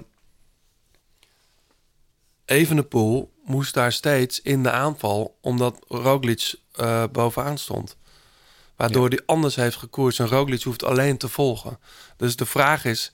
wie wordt de, wie wordt de jager? Weet je wel? Wie, wie wordt de hunter? Als degene die in het roze rijdt... heeft natuurlijk ook het voordeel... dat je als er iemand gaat... dat je gewoon in het wiel kan gaan zitten. Ja. Wat Ja. minder energie kost gewoon. ja, met deze discussie eens vaker gevoerd. Maar als jij bergop beter bent, dan rij je gewoon eh, minuten weg. Dat is, eh, Ja, maar dat is tussen Kijk, die twee niet aan de hand Nou natuurlijk. ja, nee, maar in Catalonië, dat is natuurlijk niet exemplaar. Dat kan je niet vergelijken met de Giro. Ook die laatste rit in de Montjuïc, dat, ja, dan probeert hij het een paar keer. Maar ja, dat is natuurlijk eh, even op de tanden bijten en je zit weer in het wiel. Ja. Maar als het echt een lange klim is dan, en je bent beter, dan, dan, dan maak je het verschil daar wel. Ja. En dat gaan we nu natuurlijk zien. Ja. En misschien nog die vierde dag. Die vierde rit al bedoel je? Ja. ja. Ja, ik hoop eerlijk, ik hoop iets meer op, het, eh, op jouw scenario, Pascal. Dat, Ik, ik hoop echt op eh, Mollema die eh, gewoon een goede tijdrit rijdt en dat ze hem laten, laten rijden. kan niet tegenwoordig, hè? Ja, Zeker. dat denk ik ook. Jij neemt Mollema mee in Scorito, hoor Ja, ik. ja, dat, is, dat is nou mijn, eh, hè, dat is nou mijn, mijn dark horse. Ja, ja, vind ik- ja. ja, Ja, en die heeft mooi. het voordeel dat Chic, tenminste, ja, ja, het voordeel dat Chicone niet start. Waardoor ze ineens, ja, wat, wat moeten ze daar nu doen? Ja. Daan Hole is een vervanger, vond ik opmerkelijk. Ja. Dat is waarschijnlijk dan bedoeld voor Pedersen. Mhm. Als, eh, Ritkaper. ja. eh, ja. Maar het is ook natuurlijk een ploeggenoot van, Pe- van Pedersen. En als die eh, in de puntentrui eh, bovenaan rijdt, dan Ja. krijgt Mollema natuurlijk ook zijn puntjes eh, bij Scorito. Ah, kijk. Slim, kijk. Hij Let op mensen. Pak even, pak even een pennetje erbij, want eh Even hij meeschrijven. is een tacticus. Ja. eh. Hey, ehm, eh, die eerste week eh, eindigt dan weer met een eh, tijdrit. Dat is wel echt een vlakke. Hè? ja, dat is zondag 14 mei. Dan hebben we de eerste rustdag. Ehm, maar ja, ook 33 kilometer, hè? die tijdrit, ja. Ja. ja. dat is wel eh, behoorlijk. Maar wel echt, echt vlak, vlak. Ja. Ehm, dan hebben we rustdag. Dan begint de tweede week. Het is een beetje een gekke week, vind ik. Mhm. Want het is, eh, er zijn twee echt... eh nou, er is eigenlijk één echte bergrit. Met finish bergop ook. En dan heb je nog die rit rond, eh, rondom Bergamo. Maar het is een beetje een soort... Ja, Voor de aanvallers, hè? het is echt een, een week voor de aanvallers, ja. Ja. Kan ook een saaie week worden voor het klassement. Mhm. Maar goed, er, er moet nog zoveel gebeuren in die laatste week. Dat het... eh, ehm, de leukste rit is vrijdag, hè? Ja, dat is echt een pittige, eh, pittige etappe. Ja.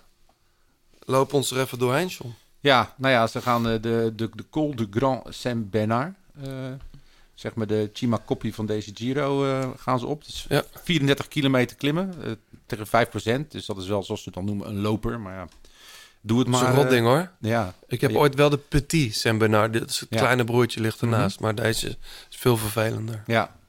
Nou, dan komt er een, een, een afdaling. Misschien, de, misschien meteen de, de Croix de Coeur. Weer 15 kilometer, bijna 9% Eh, en ehm, nou, dan zit- komen we in Zwitserland. En daar blijven we voor de finish in het wintersportdorp eh Crans Montana. Ja.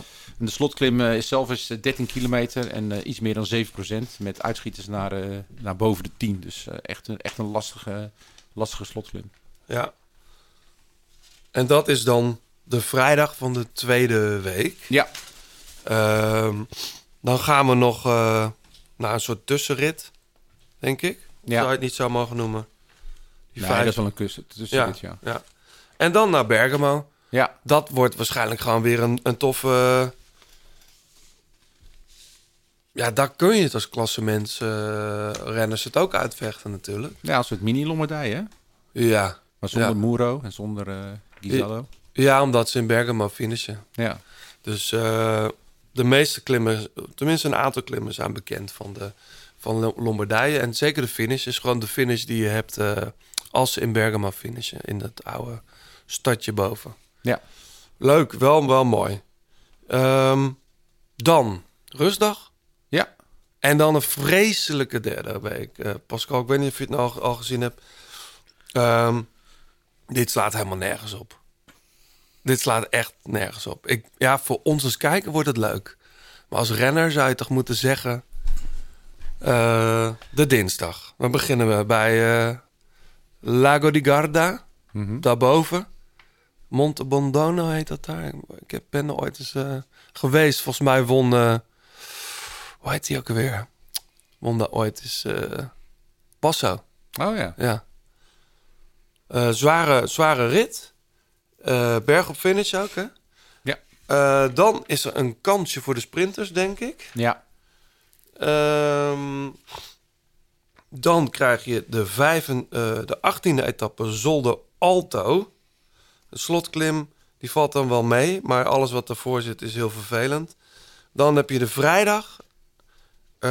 en de zaterdag is eigenlijk die twee dagen... zijn de dagen waarin de Giro beslist wordt... of in ieder geval beslist kan worden. Ja. Vrijdag gaan we naar Trecime di Lavaredo. Ehm, ja, dat is gewoon vreselijk toch, John?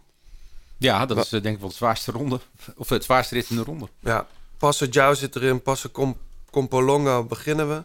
Dan die Tre Croci, dan eh, ja, in die Lavaredo. Dat is gewoon heel vervelend. Wat een, een leuk detail is, is dat eh Eddy Merckx, je kent hem nog wel, in zijn wereldkampioen trui, daar ooit zijn eerste Giro won. Oh. Eh, dus w- wat ik net zei, ze hebben dit volgens mij allemaal een beetje bedacht om Remco Evenepoel eh, ja, Te lokken. te lokken. Ah. Dat is toch een mooi, eh, Maar wat had hij anders moeten doen dan? Hij, hij ging toch sowieso een grote ronde rijden dit jaar. Dus Spanje ook een keer gewonnen. Italianen zijn wel, eh, zijn wel, die willen wel de line-up zeg maar voor hun festival willen ze wel een klein beetje in eigen hand houden altijd. Dus ik denk wel dat hij van tevoren. eh, Dat is een goede headliner, toch? ik denk dat ze prachtige headliners hebben, ja. ja. Ehm, dan de zaterdag. Als je iets hebt staan in je agenda, haal het eruit, ga zitten. Dit wordt echt de tijdrit eh, van de eeuw. Dit slaat helemaal nergens op. Het is een soort. Ze hebben ergens een weggetje gevonden. Eh 7,3 kilometer met gemiddeld, gemiddeld hè, 12% stukken Ja. tot 16, 17 procent. Dat is gewoon een kool. Het is een kool, eh, niet geasfalteerd, maar ook niet onverhard. Dus ik weet niet precies, het is niet zeg maar dat mooie tarmac, of hoe zeg je dat in het Nederlands? Eh, Asfalt. asfalt. Ehm, het schijnt erger te zijn dan de planche de. Mhm. Dat hoor je van de renners die er al getraind hebben. Ja, ik vraag me echt af wie, eh, wie daar dan echt eh, als snelste boven gaat zijn. En ik denk dat dat ook echt wel een grote invloed heeft uiteindelijk op de uitslag. En eh, ik bedoel, het is de derde week, diep in de derde week. En dan, ja, ga er maar aan staan, hè. Het is natuurlijk ook best wel een gek idee. Roglic zal het zich nog goed herinneren. De dag dat hij in het geel startte onderaan de planche de. Ja, en daar die, die Pogacar en toen Tour eruit reed die tijdrit, hè. Ja, het is echt. Ik weet niet. ehm, ik hoorde in een podcast van eh, Grant Thomas dat blijkbaar auto's niet naar boven kunnen. Dat rond een bepaald eh, gedeelte moeten de ploegleider en een technicus eh, uit de auto en allebei op een separate motor stappen. De een met een, een extra fiets bij zich. Ja, naar ik had boven. het gelezen, ja, ja. Echt, zo'n zo'n zo'n klim is het. Eh, en het was nog even de vraag of ze dat dan alleen bij de, bij de GC-rijders deden of bij iedereen. Maar het is, het is, je kunt er helemaal niet komen eigenlijk. Nee, en als je dan lek rijdt en je bent geen GC-rider, wat dan? Ja, dan zoek je het maar uit. Ja, ja ik, ik heb geen idee hoe ze dat, eh, hoe ze dat doen. Er zullen ook wel gewoon mensen staan langs de kant met, een, eh, met wielen. Ja. Eh, ik denk dat dat dan wel mag, zoals een Roubaix en zo. Ja. Maar je kunt daar niet met auto's komen. Dus het is, hebben we iets moois verzonnen. Starten in Tarvisio, wat wel leuk is. En dat, dat pleit dan weer voor Roglic. Het zit echt aan de grens met Slovenië. Dus het Mm. zal er vol staan met Slovenen. Ja, ja. Dus dat is wel vet of zo. Ja, we, we moeten als eerst maar eens kijken dat, eh dat Roglic eh, daar gaat komen. Want die is natuurlijk al vaak van zijn fiets gevallen de laatste tijd in de Ja. grote ronde. En dat, dat is natuurlijk wel pijnlijk. En weet je, en we hebben het de hele tijd over Evenepoel en eh Roglic. Maar ja, de Giro is ook altijd wel eh, een verrassing. Ja. En eh, daar rijden een hoop leuke, leuke renners mee, een hoop jonge renners ook. Ja. En, eh, ja, ik denk ook wel dat er wel een paar outsiders zijn die, eh, zeker met van die, van die bergen erbij, eh, ja, je moet maar een slechte dag hebben en eh, je verliest 6, 7 minuten of zo, hè? Ja. Nee, ik, ik, eh, ik, ik, ik hoor wat je zegt. Daar gaan we zo ook uitgebreid over doorpraten. Eerst wil ik even naar eh, muziek eh, voor jou. Dit heb jij meegenomen. Pascal.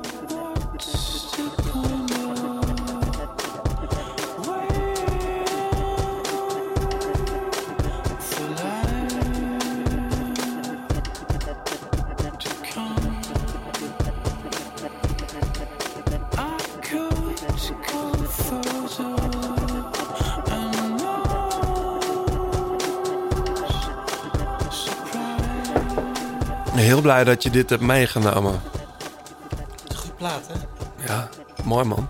Ken je Ja, ik ken het heel goed. Echt heel veel gedraaid.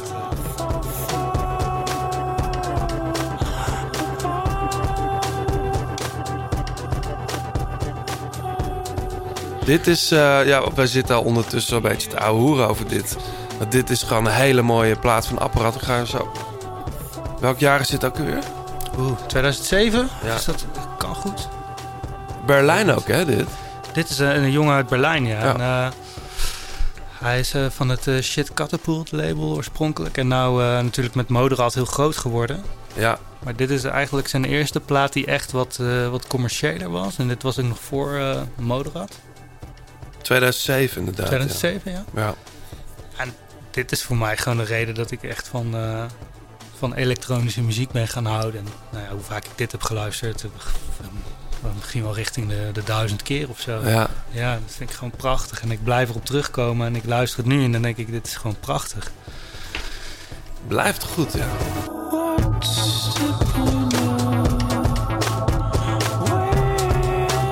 Als jij naar andere dancemuziek luistert, hè, wat, wat, wat spreek je dan aan? Waar, waar, waar, waar val jij voor? Waar heb je een zwak voor? Eh, ja, wel de, de, eh, bepaalde eh, dromerigheid. Kijk, het kan heel. eh, ik, ik hou niet zo van die industriële sound. Dat is op het moment hoor je dat heel veel en dan gaat het een beetje richting bubbling en een beetje, een beetje kil en koud. Maar ik ben juist echt van sfeer.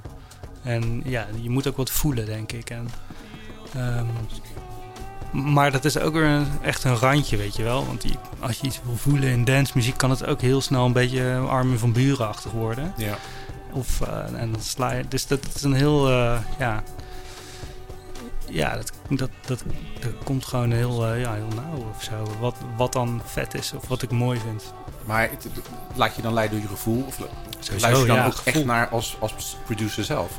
Ook, ja. Ja, nee, sowieso wel gevoel. En de plaat moet goed geproduceerd zijn. Maar een goed geproduceerde plaat eh, is niet het allerbelangrijkste. Kijk, het, het, natuurlijk heeft het invloed op hoe goed een track overkomt. Maar een slecht geproduceerde plaat kan ook heel goed zijn of vet overkomen of zo. Maar ik weet bijvoorbeeld bij... We gaan zo nog iets draaien. Eh, heb je ook meegenomen. Eh, dat bij, bij David Douglas werd er vaak gezegd... dat het dansmuziek was waar je niet zo goed op kon dansen. Dat, heb- viel, die, dat viel wel eens. Terwijl ik dan dacht, ja... Maar eh, moet, moet dat eigenlijk? Moet, elektronische muziek hoeft toch ook niet altijd dansbaar te Ja, zijn? maar Da- David Douglas is niet echt dansmuziek. Ik vind Nee. dit ook geen dansmuziek. Moderat is ook geen dansmuziek. Nee. En er zitten wel dance tracks tussen waar je wel degelijk op kan dansen. Maar Ja.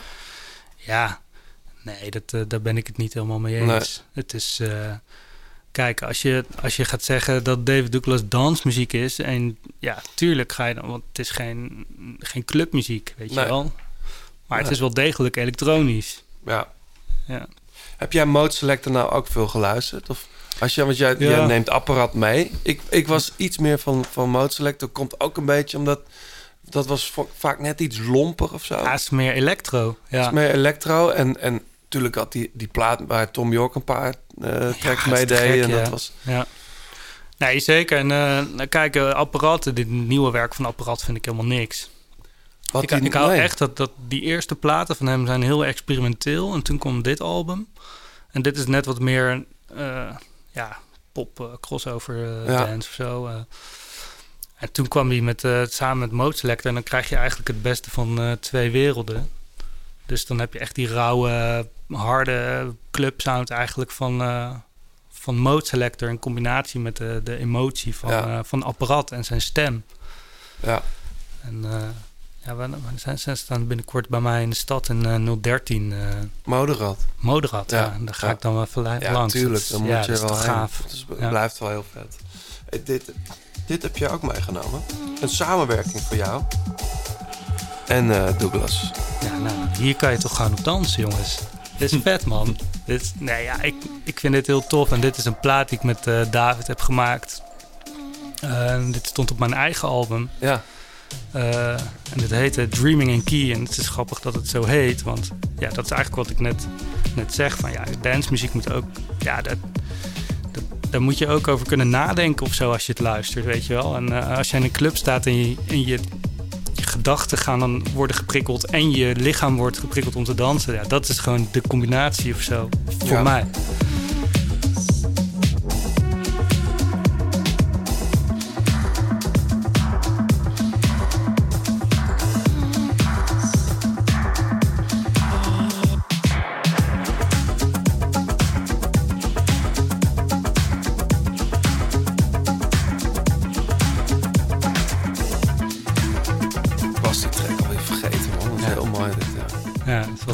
Heet het. Ja. 2013. 2013, ja. ja. Dat heb ik met hem in Amersfoort... eh, of nee, waar woonde hij toen? Baren had hij een studio, ja. daar heb Baren ik, was eh, veel ja. met hem gewerkt veel, ja. En eh, ah, dat was mooi, want ja, dan ging ik daar zitten met hem. En dan ging hij even op de bank zitten. En dan ging ik een beetje zo ja, arrangement bouwen. En dan op een gegeven moment zei hij... "Oh, ik wil wel even nu weer... eh." En dan ging ik even naar de supermarkt boodschappen doen. En toen... dan stond er weer een heel, eh, heel ander soort track, weet je. Ja. Dat was echt ga- gaaf. eh, ja, dit, dit ging helemaal vanzelf, deze Ja. track.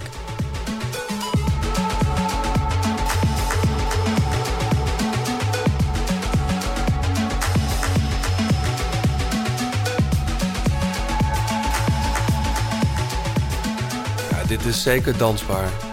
Toch? Ja, nee, zeker. Heb jij trouwens niet, ik weet niet, als je... Draai jij nog veel? Of niet?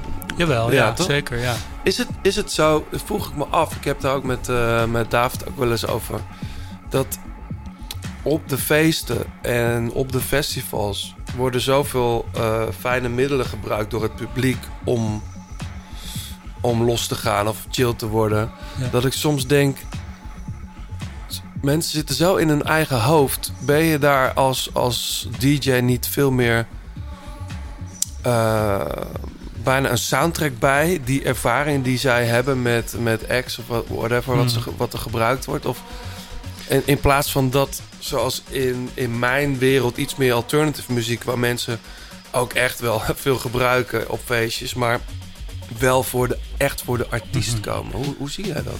Nee, dat is zeker een punt. En eh, ik, denk, denk dat als je naar een dancefestival gaat of naar. Kijk, als je naar Awakenings gaat, dan weet je echt wel waar je naartoe gaat. Mhm. Kijk, en ja, je bent gewoon. Ja, je weet gewoon dat gewoon nou, meer dan de helft, nou ik denk misschien wel 80% gewoon drugs gebruikt. En ja, dat hoort er gewoon bij. En dat is gewoon Nederlandse cultuur. En dat is Ja. echt al van, vanuit de gabbertijd en, en zo. Dat, ik bedoel, dat is gewoon Nederland. En ja, wat, wat de muziek daar uiteindelijk eh, voor rol in speelt. En wat een DJ, ik bedoel, ja. de- wie draait er op Awakening? Sven Veet, Adam Beyer, eh, Charlotte Wit. Ja. Dit zijn echt wel mensen die weten wat ze draaien. Zeker. En ga, ga zelf maar eens een keer op zo'n groot podium voor 20, 30.000 man staan. Ja. Yo, dat, dat is bijna niet... ehm, ja, dat, dat moet je gewoon echt kunnen. En, Ja. en dat, dat wordt wel echt onderschat, vind ik, in, in, in wat een, een DJ doet. Zeg maar, de ervaring van een DJ is echt... ehm, ja, dat, dat is echt lastig hoor. En, en zeker als je van die grote podia speelt. Dus, dus, maar ja, ik bedoel, eh, het is natuurlijk veel anders dan een concert. En, Ja. en, eh, Nee, maar ik, ik, ik noem het omdat ik dus DJ's zelf af en toe over hoor. Eh, dat het wel soms verandert. En ja. er zijn natuurlijk DJ's die draaien puur voor... wat jij zegt, Charlotte Wit ook. Maar die, die doen daar hun ding. Maar die, die zijn zo in dienst van, van, van Hm. het publiek. Ja. En, Faciliteert het. en faciliteren eigenlijk iets wat, wat nodig is voor die mensen. Zij is misschien niet het goede voorbeeld. Nee. Want zij is wel echt wel op het moment, althans denk ik, echt wel nummer één. En mensen komen echt voor haar en haar muziek. En, en dat is eigenlijk een soort megaconcert, kan je het bijna zien. Ja. Ehm, maar ja, de muziek is wel... Ja, je, er zijn heel erg trends, zeg maar. En, en dat is een, een techno of deep house. Of, en ja, die muziek wordt wel echt gemaakt voor momenten als inderdaad een festival... waar inderdaad een pompende menigte staat... die ja, van wat dan ook en niet allemaal gebruikt hebben natuurlijk. Ja, Ja, en Ja. dat, maar ik bedoel, dit wat je nu hoort, ja, dat ga je niet op Awakenings horen, want het is veel te soft. Of, eh, weet je, en dit is toch meer concert en crossover met ja, luistermuziek. En dat is toch ook wel een beetje meer de sound waar ik in zit. En ja. echt een beetje die harde, commerciële ja, techno of house sound, wat echt is gemaakt voor die techno en, en, en, en, en dance parties, zeg maar. Ja, dat is gewoon muziek apart en dat streamt ook helemaal niet goed, weet je wel. Ja, dat moet je gewoon eh, op een gigantisch geluidssysteem horen. ja, Ja. ja. Maar dance heeft natuurlijk wel een onwijze ontwikkeling doorgemaakt. Hè. En is Ja. echt mainstream geworden als je bijvoorbeeld naar Lowlands kijkt. Zo. Dat je vroeger na 12 uur de 24 uur stand. En dan, eh, dan hoort dat daar dus eh, status quo.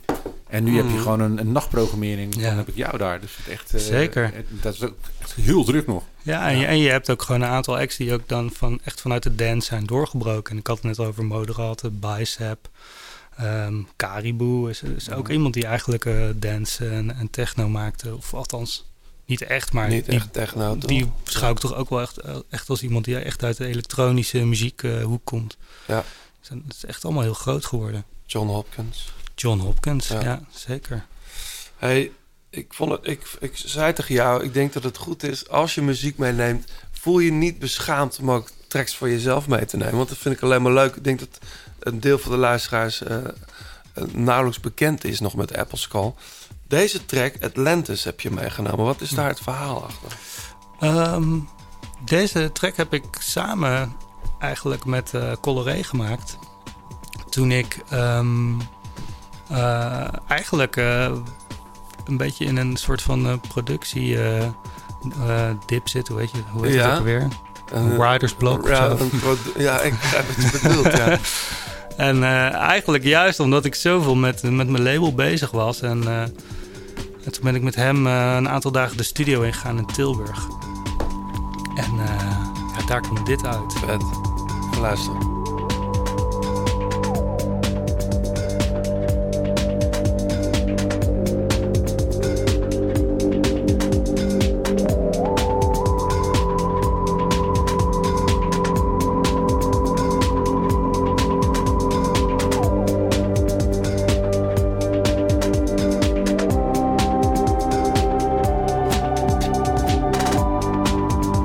Het dan tussen jou en Raynor?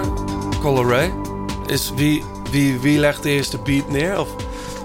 Mm, nou, ja, ik ben meer producer, zeg maar. Dus Ja. hij komt met ideeën en dan Ja. filter ik dat. En dan Ja. uiteindelijk dan arrangeer ik dat dan. Bijvoorbeeld wat we bij deze track hadden was... ehm, ja, wat je hoort is, is die resonerende sounds. Dus, en eh, wat we proberen was eigenlijk een soort experiment... dat we een pro- melodie probeerden te maken met de resonantie van die filter. Dus we spelen eigenlijk niet echt melodieën, maar...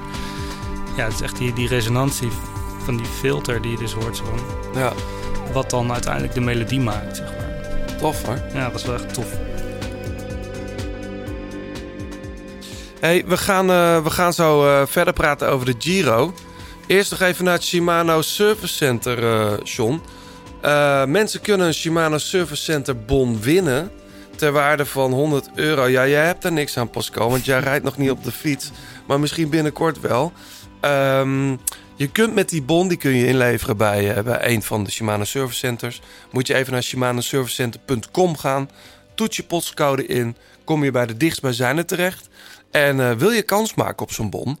Dat deden we wel eens eh, eh, dat jij moest gokken wie een bepaalde koers had gewonnen. Maar tegenwoordig gaan we toch meer voor de, voor de vette verhalen. Ja. Wat willen we horen? Nou, het kan van alles zijn. Gewoon een, een mooi verhaal over een mooie prestatie. Net als, net als die professor net. Of iemand die pech heeft gehad en nodig heeft. Maar ja, weet je, va- vaak doen de verhalen waarom je een servicebon nodig hebt, doen het beste. En Ja. dan, die komt hij ook op de beste plek terecht.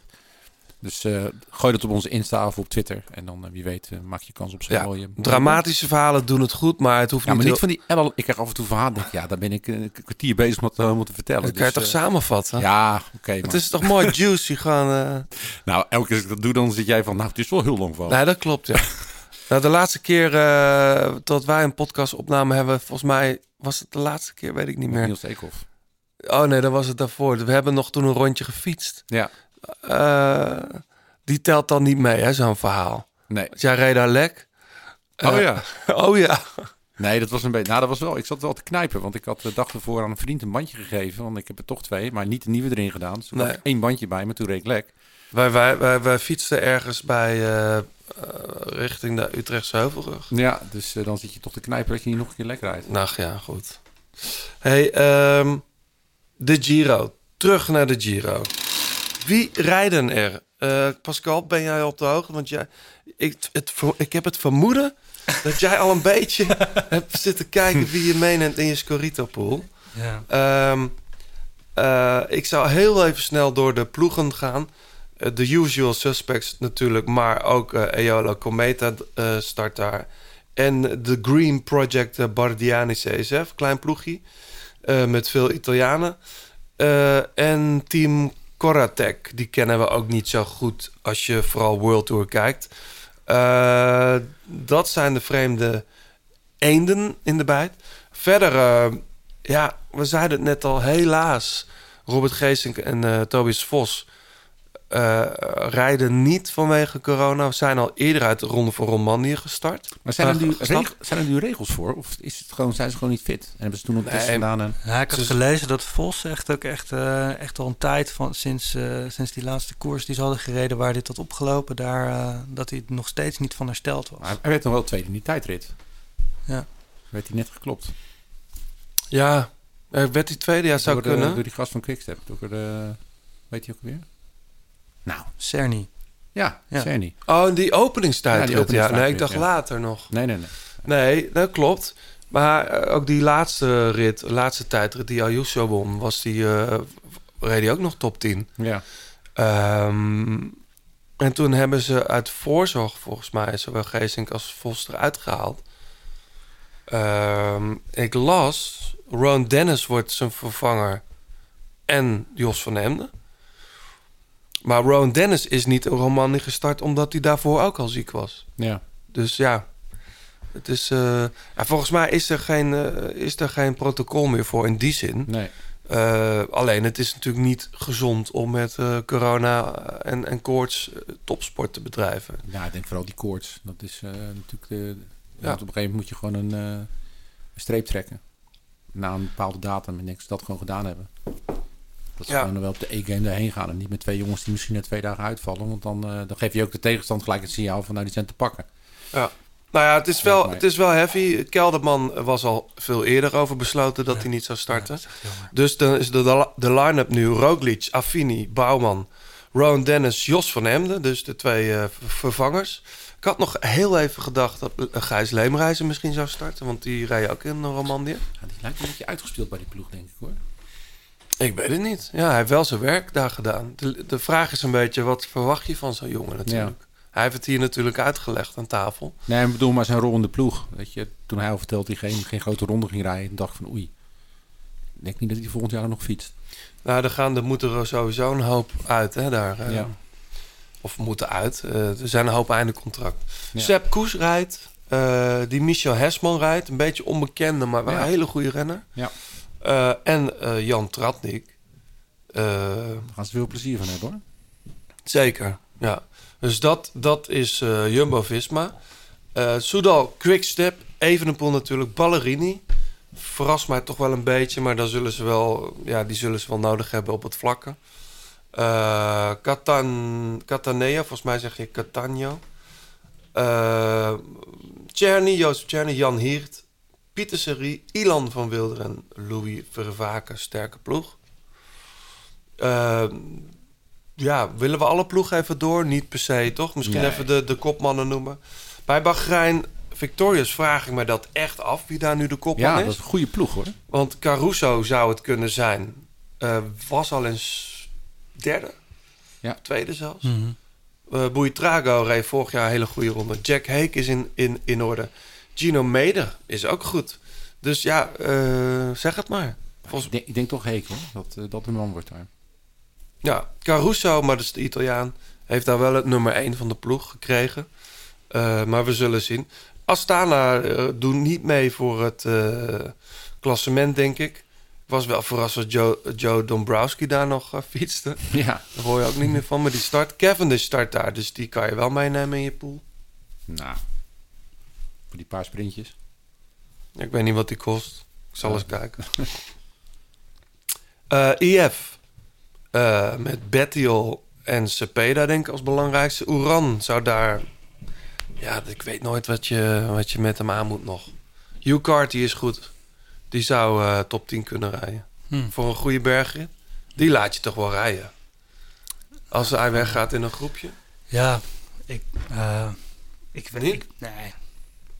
Ik weet, ik weet niet zo goed. Eh, ik vind dit altijd een beetje een, eh, een rare ploeg. Maar ik denk die, eh, die aanvaller van, van hoe heet die, Healy.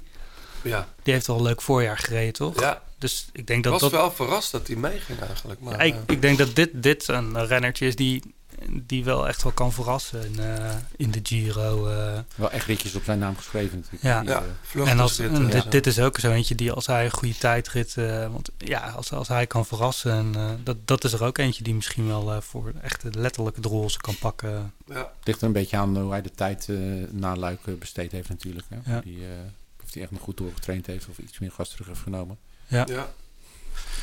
Ehm, Ineos Grenadiers. Ja, Theo Gegenhardt. Ik heb hem, denk ik, nog nooit zo goed in vorm gezien Ja. afgelopen tijd. Zelfs toen hij de Giro won, eh, samen met Ron Dennis. Ja. Eh, ik vind hem heel goed. Ja. Ik vind hem heel goed. Ik merk ook wel aan, eh aan Grant Thomas, die ook gewoon goed is en hoopt in de derde week goed te zijn. Dat hij volgens mij ook wel begrijpt dat Theo Gegenhardt... Hé, wat hoor, wat hoor, loopt er iemand op het dak? Ja, Ja. geest. Tweede verdieping. Er loopt iemand op het dak. Ehm Tijmen Aresman rijdt daar eh, echt in dienst. Volgens mij komt dat wel goed. Iedereen loopt net die jongen weg daar in de ploeg. Dat is wel leuk om te, Ja. om te merken. Maar wat gevoel zou hij er nou, nou heen gaan, naar die ronde? Gewoon, eh, gewoon de bal uit zijn broek rijden. Ja? Ja, gewoon eh, proberen gewoon die ploeg te laten zien waar, waarom ze hem zoveel betalen. Ja. Maar zou, zou hij toch niet een beetje teleurgesteld zijn over dit, over dit seizoen tot nu toe? Eh, volgens mij, ik heb hem niet gesproken, maar ik, ja, ik hoor hem wel eens klagen in de media, inderdaad. Ja. Maar ik hoor zijn ploeg vooral heel enthousiast zijn over hem. Ja. En ehm, waar was het? Tour of, El- Tour of the Alps? Kwam, was hij in de laatste paar ritten gewoon echt wel weer heel goed. En Ja. eh, belangrijk voor de ploeg. Ja. Net als eh Laurens de Plus, die eindelijk weer zijn topvorm heeft. Mm. Die die eventjes had in dat jaar dat Bernal de Tour won. Ja, reed hij hard bij, Zo. eh, bij Jumbo. Bij Jumbo Ja. nog, ja. Eh, Puccio rijdt daar Ganna, Sivakov, Ben Swift. En Ben Swift is meer de, de libero die een beetje eh, ja, de ploeg bij elkaar moet houden. Kan, die is ooit top 20 geweest in de, in de Giro. Terwijl in heel veel, eh, bij heel veel boekies staat hij bekend als sprinter. Ja. Wat hij eigenlijk niet meer is. Maar Nee. goed. Maar ik denk... echt- Oh, sorry. Echt benieuwd naar, naar Drain Thomas. Ja. Die heeft er wel op staan, schreeuwt hij overal van de daken. Ja, hij heeft het erop staan. Aan de andere kant denk ik ook dat hij wel, aan, dat hij wel gezien heeft dat Theo Gegenhardt momenteel wel echt een stukje beter is. Ja. Maar goed, eh het is wel een bijter. Hè?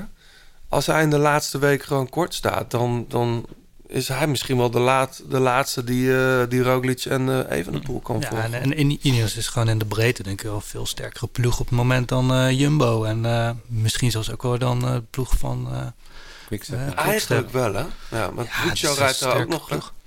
Salvatore Puccio. Nou, ik vind Bahrein ook wel... Bahrein ook. Dat zijn allebei dat zijn echt twee hele sterke ploegen die in de breedte echt, eh, echt sterker zijn, denk ik, dan eh, de twee ploegen van de favorieten. Maar dat, dat is denk ik ook het leuke en ook eh, denk ik de rol van die ploegen is dat zij kijken om gewoon constant gewoon een man in de aanval te sturen en, en rook ze maar op, weet je wel, eh, Ja. Jumbo en, eh, en Quickstep. Want Anders gaat het gewoon echt een hele saaie tour worden voor, eh, Ja. voor deze ploegen, weet je wel. Ik denk wel dat we eh, de nu volgende ploeg dan ook eventjes onder het vergrootglas moeten leggen. UAE, Team Emirates. Dat is ook een ploegje hoor. João Almeida is daar de kopman. Mhm. Was vorig jaar eigenlijk goed hè. Eh, werd ook ziek. Ja. Volgens mij, corona moest er toen uit, alsnog uit.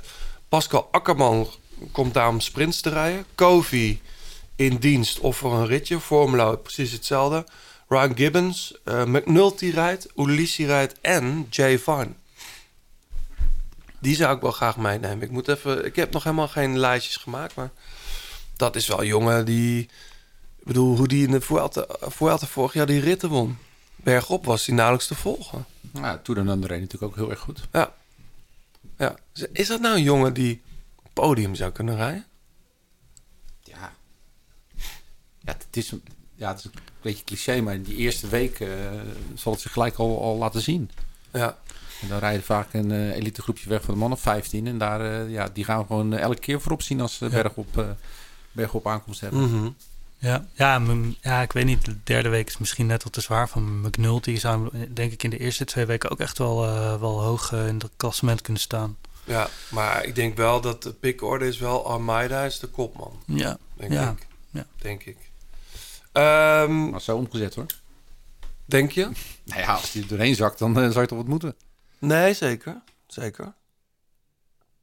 Ehm, track Segafredo nog even noemen, want daar zitten wat vrienden van de show natuurlijk bij. Zowel eh, Steven de Jong, want die gaat ook naar de Giro, was ja. ik, eh, wist ik niet, maar die, eh, die zit in de wagen. Eh, Daan Holen, die start dus, ehm, is, vervangen, is de vervanger van Chicone. Beetje vreemd misschien, maar geeft wel aan dat ze waarschijnlijk dan gewoon alle ballen op, eh op, op etappenwinst gooien, toch? Ja, die gaat wel zwaar krijgen daar. Deze Giro. Grote gast. Ja. Zoveel berg op. Mhm. Ja.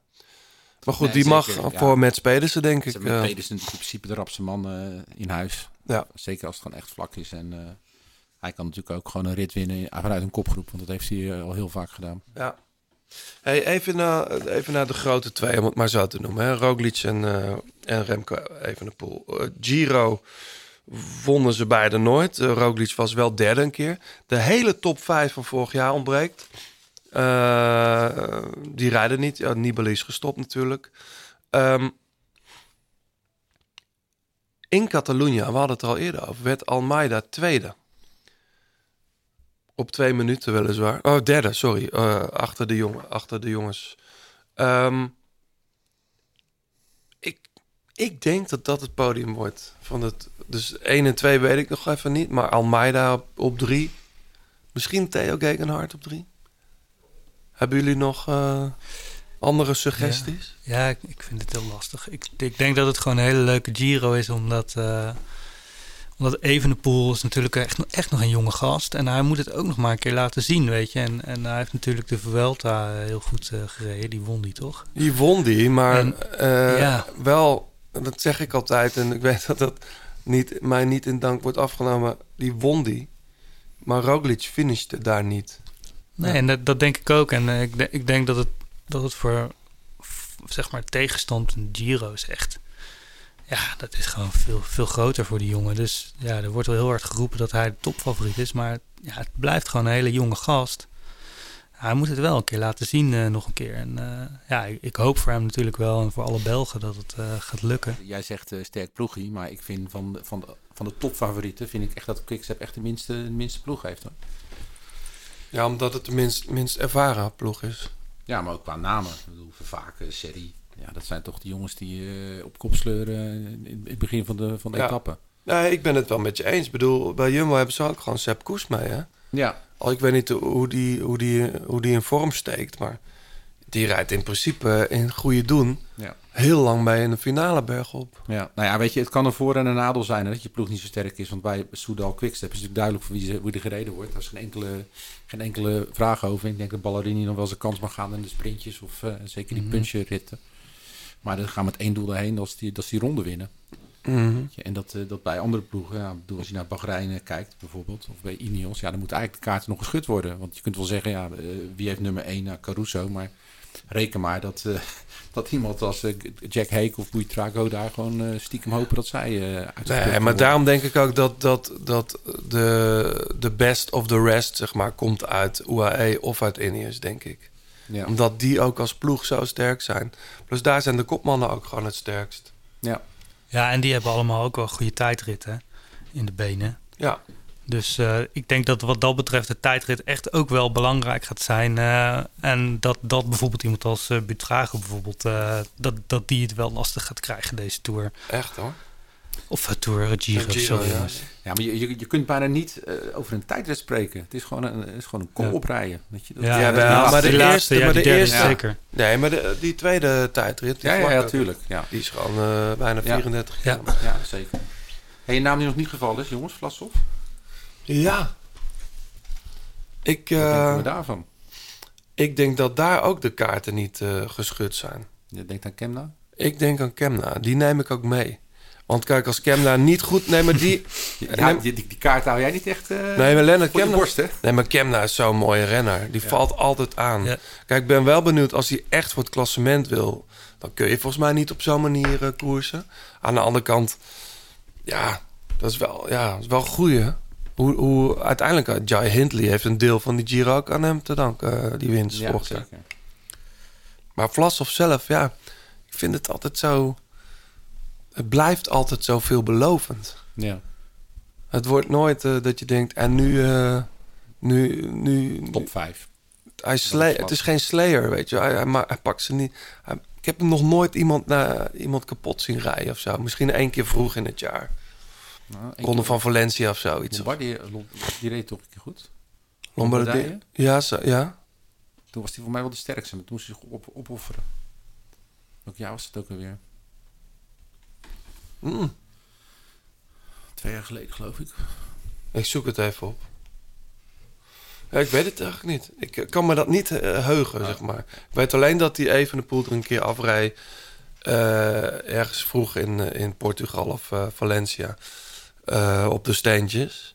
Maar ja, het is een mooie renner, weet je. Ja. Alleen zij hebben nu al bij, bij Bora zelf al aangegeven... dat, het, dat Kemna en Vlaasov allebei een soort van kopman zijn. Ja. Maar goed. Ehm, de derde week, we hebben het er al over gehad natuurlijk, die tijdrit. Is, ehm, er wordt altijd gesproken over in een derde week moet je op je best zijn. Maar het is niet dat je beter wordt gedurende een, een grote ronde. Dus je moet het van al je concurrenten het minst zwak worden. Ja. Eh, dat betekent dat je dan betekent dat dat je in topvorm aan de start moet staan of moet er nog iets te winnen zijn? Ja, dat is moeilijk te zeggen in deze, deze Giro. Het is natuurlijk zo'n zwaar begin al. Eh, Je kunt niet zeggen, ik ga eventjes die tijdrit zorgen dat er beetjes op spanning komen. Want dan eh, sta je gelijk al een minuut achter. Dus het is gewoon vanaf de druk staat er ook vanaf minuut 1 op. Dat is natuurlijk wel anders dan met andere rondes. Dan heb je vaak een proloogje of een openingsrit en dan, eh, dan kabbelt zo'n ronde Ja. eigenlijk op gang. En nu is het gewoon gelijk al, ja, na, de- na de vierde rit, dan weet je al gelijk ja, wie, de- wie de top 10 eh, gaan rijden eigenlijk. En dan wordt Ja. onderling misschien nog een beetje geschoven. Maar dus ik denk niet dat je hier, hier ja, met, met nog procentjes te winnen of met een, een oerigachtige voorbereiding aan moet komen. Van het komt wel goed in die ronde. Mm. Want dan, eh, dat kan ook thuis helemaal niet meer in deze tijd. Maar ik denk eh, vooral, eh, ja, het is vooral fit blijven. En zorg dat je goed begint en ja, niet te veel inboekt. Dat is het. zo min mogelijk krachten verspelen, denk ik, om fit te blijven. Maakt dat nou nog een, verschil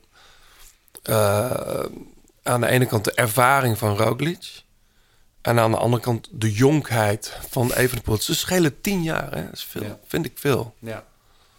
Is natuurlijk, kijk, ervaring is alles. En eh Roglic raakt ook nooit in paniek. Dat heb je ook in die documentaire serie kunnen zien. Die gast die heeft eh, Ja. eh, gewoon een Heb je die gezien? Eh, Nee, heb ik niet mooie- gezien. Nee, mooie nee. doc. Ja. Die heeft echt een ijzeren, eh, een, ja, ijzeren wil, maar ook eh, hij kan heel goed relativeren. Wat denk ik heel goed is in de topsport. Ja. Eh Evenepoel, die, eh, daar staat natuurlijk zoveel druk op. Want eigenlijk heeft hij hem al gewonnen. Als je het in Vlaanderen mag, mag geloven en de, de meeste wielerliefhebbers hoort. Dus ja, ra- raakt iemand in paniek? Doet hij stomme dingen? Ga, je te vroeg aanvallen? Dat zijn allemaal dingen die kunnen gebeuren. En eh Roglic heeft natuurlijk vorig jaar ook in de Tour laten zien dat hij precies weet wat zijn rol is en wat hij kan en wat hij niet kan. En eh, ja, ik denk dat hij wel, eh, ja, dat gaat natuurlijk eh, zeker procenten voorsprong heeft op Evenepoel. Ja. We gaan zo naar de laatste kilometer. Dan verdelen wij onze sterren. Eerst even naar dit.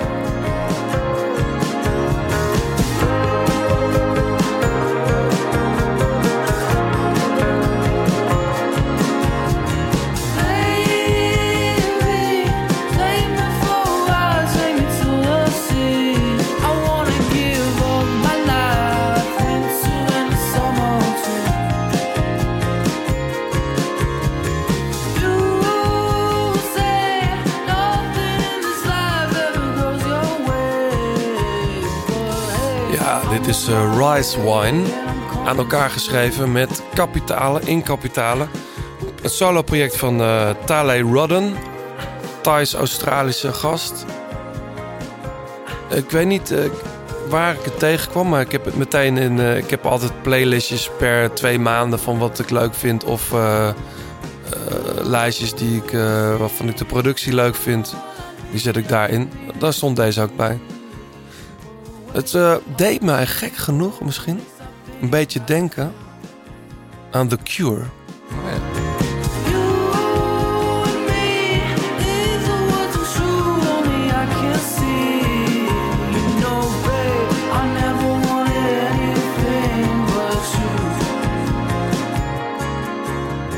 Het is heel anders, maar Ja. qua compositie en soort alternative eh, ding.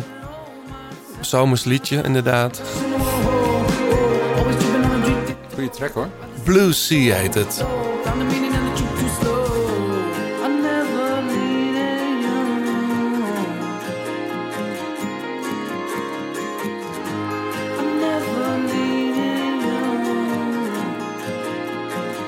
Je luistert nog steeds naar De Grote Plaats.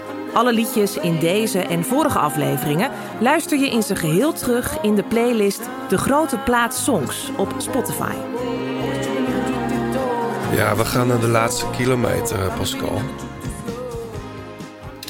Dan eh, gaan wij altijd voorspellen. Daar zijn we eigenlijk al de hele, de hele podcast een beetje aan het doen. Ehm, wij delen sterren uit. Te beginnen bij vijf sterren. En John, jij bent zelfs begonnen aan mensen één ster te geven. Vind ik ook leuk. Daar ben ik ook in meegegaan. Eh, beginnen we even met jouw sterren. En dan Oh ja. Pascal, jij mag steeds wel even reageren of je het ermee eens bent. Nou ja, eigenlijk moet ik beginnen met zes sterren. Want eh, ja, het is duidelijk dat Roglic en Evenepoel eh veruit er bovenuit steken qua favoriet zijn. Ja. Ehm, nou, vier sterren voor Gegenhard en Thomas. Ja, eigenlijk een eh, soort broedermoord-achtige constructie. Want eh, ze gaan echt niet allebei kort rijden. Maar ja, ik vind Thomas eh, is dat een jongen die altijd, ja, toch altijd wel levert. Hij zegt ook dat hij goed is. En meestal is hij dan ook wel goed. Ja, hij zei wel dat, dat... Hij rijdt natuurlijk helemaal nooit zoveel Giro's. Hij heeft- Nee. heeft twaalf tours gereden. En volgens mij is dit zijn derde of vierde Giro pas. Maar Thomas heeft... Dat zegt, is hij zelf heel eerlijk in... Hij heeft heel veel moeite met, eh, met de winter uitkomen op wedstrijdgewicht. Dus hij is daar... En nu komt de Giro. Ja, het is gewoon begin mei. Dus dan zit je al in november al van shit, weet je wel. Dus Ja. het is een... Het is een... ehm, het is een jongen die volgens mij als hij zijn mind erop zet, kan die echt veel. Maar het is ook wel, hij moet ook wel een soort motivatie zien te vinden of zo. Ja. En hij is zich er heel erg van bewust dat Roglic en Evenepoel eigenlijk een klasse beter zijn. Ja, de- hij was niet super goed, hè, Thomas. eh, zeg maar in de voorbereiding. Maar aan de andere kant, kijk, de derde week is ook gewoon heel zwaar. En als hij nou een paar extra kilootjes heeft, eh, misschien eh, kan, kan hij dat nog wel eh, gebruiken in de, in de laatste week. En Maar hij is wel wedstrijdfit top- hoor. Nu. Ja. Jawel, alleen in Tour of Alps was hij ook inderdaad echt een klasse minder dan eh Gegenhard. Ja. Ja. Ja. Drie sterren voor Almeida en Pinot. Pinot die verrast me, die rijdt goed. Zijn laatste jaar. Ja, dus die eh, go out with a bang, zeg je dan. En eh, ja, Almeida, dat ben ik wel met je eens. Dat is toch wel de UAE-man die, eh, die het meest aanspreekt... en ook de meeste ervaring heeft in een grote ronde om daar, eh, daar kort te rijden. Jack Hake vind, rijdt goed, is in vorm. Ja. Daarom staat hij erbij. En Vlaasov, ja, dat is inderdaad zo'n gast waarvan je altijd denkt... het kan of het kan niet. Maar ehm, ja, wordt zeker wel bij de, bij, de, bij de kandidaten voor de top 5, want daar spreken we niet over. En ja, die ene ster, ja, ik, ik hoop dat Potso Vivo weer... Nou, het is sowieso weer mooi dat aanhangt. Potso Ja. Vivo gewoon start, weet je wel. Ja, Ja, volgens mij gaat hij deze, deze Giro de meeste eh, ritten ooit eh, rijden van ever. Van, eh, van iemand in de Giro. Hè? oké. Oh, Dus echt? Ja, volgens Oh, mij wel. gek. Staat hij nou gelijk of met, eh, met Ja. maar dat is toch bijzonder. Ja. Die man, eh, hoe Ja. oud is die? Elke keer weer een contractje versierd ergens. Ja, vrij laat deze oude keer. chageraar is het. eh. Ja, zeker. Is al 40 is die. Ja. Nee, maar heel veel respect. En eh, ja, Oeran is een beetje... Daar hoop ik gewoon dat hij, dat hij goed gaat, gaat zijn. Als jongen die natuurlijk echt een hele mooie staat van dienst heeft. En ik hoop gewoon dat hij in ieder geval een keer top 10 kan gaan rijden. Dus Ja. eh, Het is de, Ja. de zestiende start van Potso Vivo in de. Giro. Zo. Dat is ongelooflijk. Ehm, ja, ik kan het, ik kan het helemaal eh, eens zijn met de vijf sterren Roglic en Evenepoel. Ik heb wel Almeida vier sterren gegeven en Theo Gegenhardt. Thomas zou ik er drie geven. En ik zat te twijfelen ook heel voor Vlaashoff, maar ik denk toch dat binnen die ploeg Kemna eh, de man gaat worden. Dus die geef ik er drie. Hugh die geef ik er twee. En Caruso geef ik er één. Dat komt meer omdat ik denk, ja, zo'n Caruso... dat is zo'n oude taaie krijger, weet je wel. en die, die hangt er gewoon op een gegeven moment nog een keer aan. Of hij zit een keer per ongeluk mee in een vlucht. En dan denken ze, laat maar. En dan heeft hij... eh, volgens mij werd hij toen ook niet derde zo in de, in de Giro eerder. ja, ja. Ja, tweede. Of tweede. Tweede of- ja. Maar dat was toch ook omdat hij wat tijd won in een vlucht? ja, maar hij reed echt goed hoor. Hij, hij groeide, hij groeide echt die ronde in toen. Hij was wel heel goed toen, ja. ja. Ehm, sprinters, neem je die mee, eh, Pascal, in je Scorito? Ja, wel een paar. Maar wie dan? Ja, de Pedersen natuurlijk. Pedersen toch wel? Ja, Is die dat kan nou ook een heuveltje over. te noemen? Jawel, Ja, tuurlijk. zeker. Maar ik denk Kaasje ook wel eens een keer uitgaat, toch? Bij Pedersen. Die rijdt al vanaf uh, Milaan Sanremo. Ja. Rijdt hij eh, rijdt hij overal van voor. Ja, maar hij reed eh, vorig jaar ook nog de, de Vuelta, geloof ik toch? Toen had hij ook al de Tour gereden. Ja. Dus eh, het is wel iemand met veel, eh, veel inhoud. Ja. Ja. ja, we moeten in je kop ook goed zitten. Ja. Bedoel, na, na een tour, als je na de tour even rust neemt en je gaat dan naar de Vuelta toe, dat is natuurlijk anders dat je het voorjaar uitkomt. En eigenlijk alleen eh, de weken Gold Race Luik Ja, eh, heb, eh, een beetje wat gas op terug kunnen nemen. Dus ik weet niet, ja, ik, ik zit erover te denken misschien helemaal geen eentje mee te nemen. En ja, misschien Groves, dat is natuurlijk wel een jongen die, eh, Caden Groves. die ook in de, die rijdt trouwens best wel goed. Die won, die won niet het Mergeland. Die won toch... eh, Zeker. Ja, ja. Ja. Ja, die kan veel meer dan alleen Ja, sprinten. daarom. Dus dat is eh, natuurlijk een heel ander deel, deelnemers eh. David Dekker is de sprinter van dienst bij eh, Arkea. Ja. Nou, die... eh, ja, je zult maar net... Ja, het kan maar zo. Het is nu... eh, kijk, ik bedoel, als er eh, kans is om, om, om etappes te winnen als sprinten, dan is het nu. Mhm. Want ja, ja Gaviria, die is trouwens... Die rijdt, Die rijdt heel goed. Ja. Dus dat is, Eindelijk eh, weer. Ja. En Ja. Cavendish moet je ook niet uitsluiten. Nee. Nou, ik zou eerder kijken naar mannetjes die ook eh, de heuvels op- over kunnen. Ja. Bijvoorbeeld uh, Albanese is wel Ja. echt wel een goede renner. En dat is er ook eentje die, die ook zeg maar in- in, de groep achter de kopgroep ook Ja. altijd ook aangaat. En eh, probeert eh, om als eerste van de groep over de streep te komen. Dus als je echt naar Scorito-punten gaat kijken, En zou ik die zeker meenemen. Ah, die mannetjes die voor de, voor, de, voor de vroege vluchten gaan, die zijn ook bijna allemaal, in, allemaal goed in orde. Hè? Staat, eh, de Ja. meeste zat ook mee in, eh, in die, eh, die Frankfurt-koers. Rota zat mee, Ja. Conrad zat mee. Ja. Dat echt, Ja, als je, als, je wilt, als je wilt checken wie mee moet nemen, moet je even die Frankfurt, die Frankfurt koers even checken. Die kopgroep daarvan. Ehm, eh, ik zoek het nog heel even op. Wie reed daar? Oldani reed daar ook? Nee, toch? Nee, even kijken. Kral Andersson won, hè? Ja. Knip het wel, ja. 250 puntjes in de knip. Ashborn Frankfurt. Ja, Mark Hirschi, maar die rijdt dan weer geen, eh, Nee. geen Giro. Rotta wel. Ehm Conrad, ja. Goeie renner ook, Conrad. Zeker. En eh, wat vinden jullie van, eh, van Matthews? Ik vind, nou, voor, ik vind het een geweldige renner. Ik denk ook echt wel dat hij een ritje pakt. Alleen ik zou hem dus nooit meenemen voor een Scorita, omdat hij eigenlijk te duur is. Mhm. Ja, dat klopt. Ja. Maar hij heeft wel vorig jaar echt die knop omgezet naar weer willen winnen en racen. Vond echt een hele mooie rit natuurlijk in de Tour ook. Ja. Dus ik gun het hem van harte. Ehm, maar in de echte massa, massasprint, de klassieke massasprint... Ja, komt hij eigenlijk steeds tekort of zo.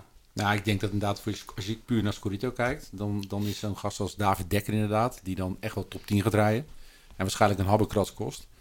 Is wel een aanradertje als je nog een gaatje te vullen hebt ergens. Ja. Eh, Mhm. wat, wat gratis puntjes. Ja. Hey, nog eventjes over die vlucht, eh, vluchters die je mee zou kunnen nemen. Os- Oscar Riesebeek won bijna vorig jaar, was het twee jaar geleden alweer... Ja, van Victor, eh, dat Victor Kampenaerts eh, won, die rit. ja zeker. Ehm, nou ja, je weet het niet. Eh, er zijn natuurlijk ook nog wat van die kleine gekke Italiaanse ploegjes bij. Hè? Mhm. Eh, daar heb ik me nog niet heel goed in verdiept, maar ja, je weet het nooit. Goed, bergtrui. Mensen voor de bergtrui, je wint daar niet zo heel veel punten mee. Maar eh Jay Fine kan natuurlijk niet missen. Kemna misschien, Kofi, Boeitrago en Barguil. zeker. Ja, van Barguil verwachten we eigenlijk niet veel in het klassement. Hè? Nee. Nee. Dat, is, dat is waar, Pinot wel. zou het nog eh, voor de bergtrui kunnen doen ook. Ja, Nou, die gaat wel proberen een klassement te rijden, denk ik hoor. wel jammer eigenlijk dat Koen Bouwman zijn, zijn bergtrui niet eh, ja, mag Nee. verdedigen. Hoe zeg je dat? Eh, Ja. Dit moet nu echt in dienst. Dat was natuurlijk vorig jaar een, een, een geluk bij een ongeluk, maar dat ze daar niet meer voor het klassement reden. Hm. Ja, ik vind dat wel. Dat zeg maar, wat dat betreft heb ik een klein beetje een haat-liefde verhouding met Jumbo. Want het is natuurlijk een hele mooie grote ploeg, maar ze hebben zulke ja, grote mannen. dat ja, echt dat Nederlandse talent, eh, hè, zoals als bijvoorbeeld een Bouwman, eh, moet nou eh, op kop gaan rijden Ja.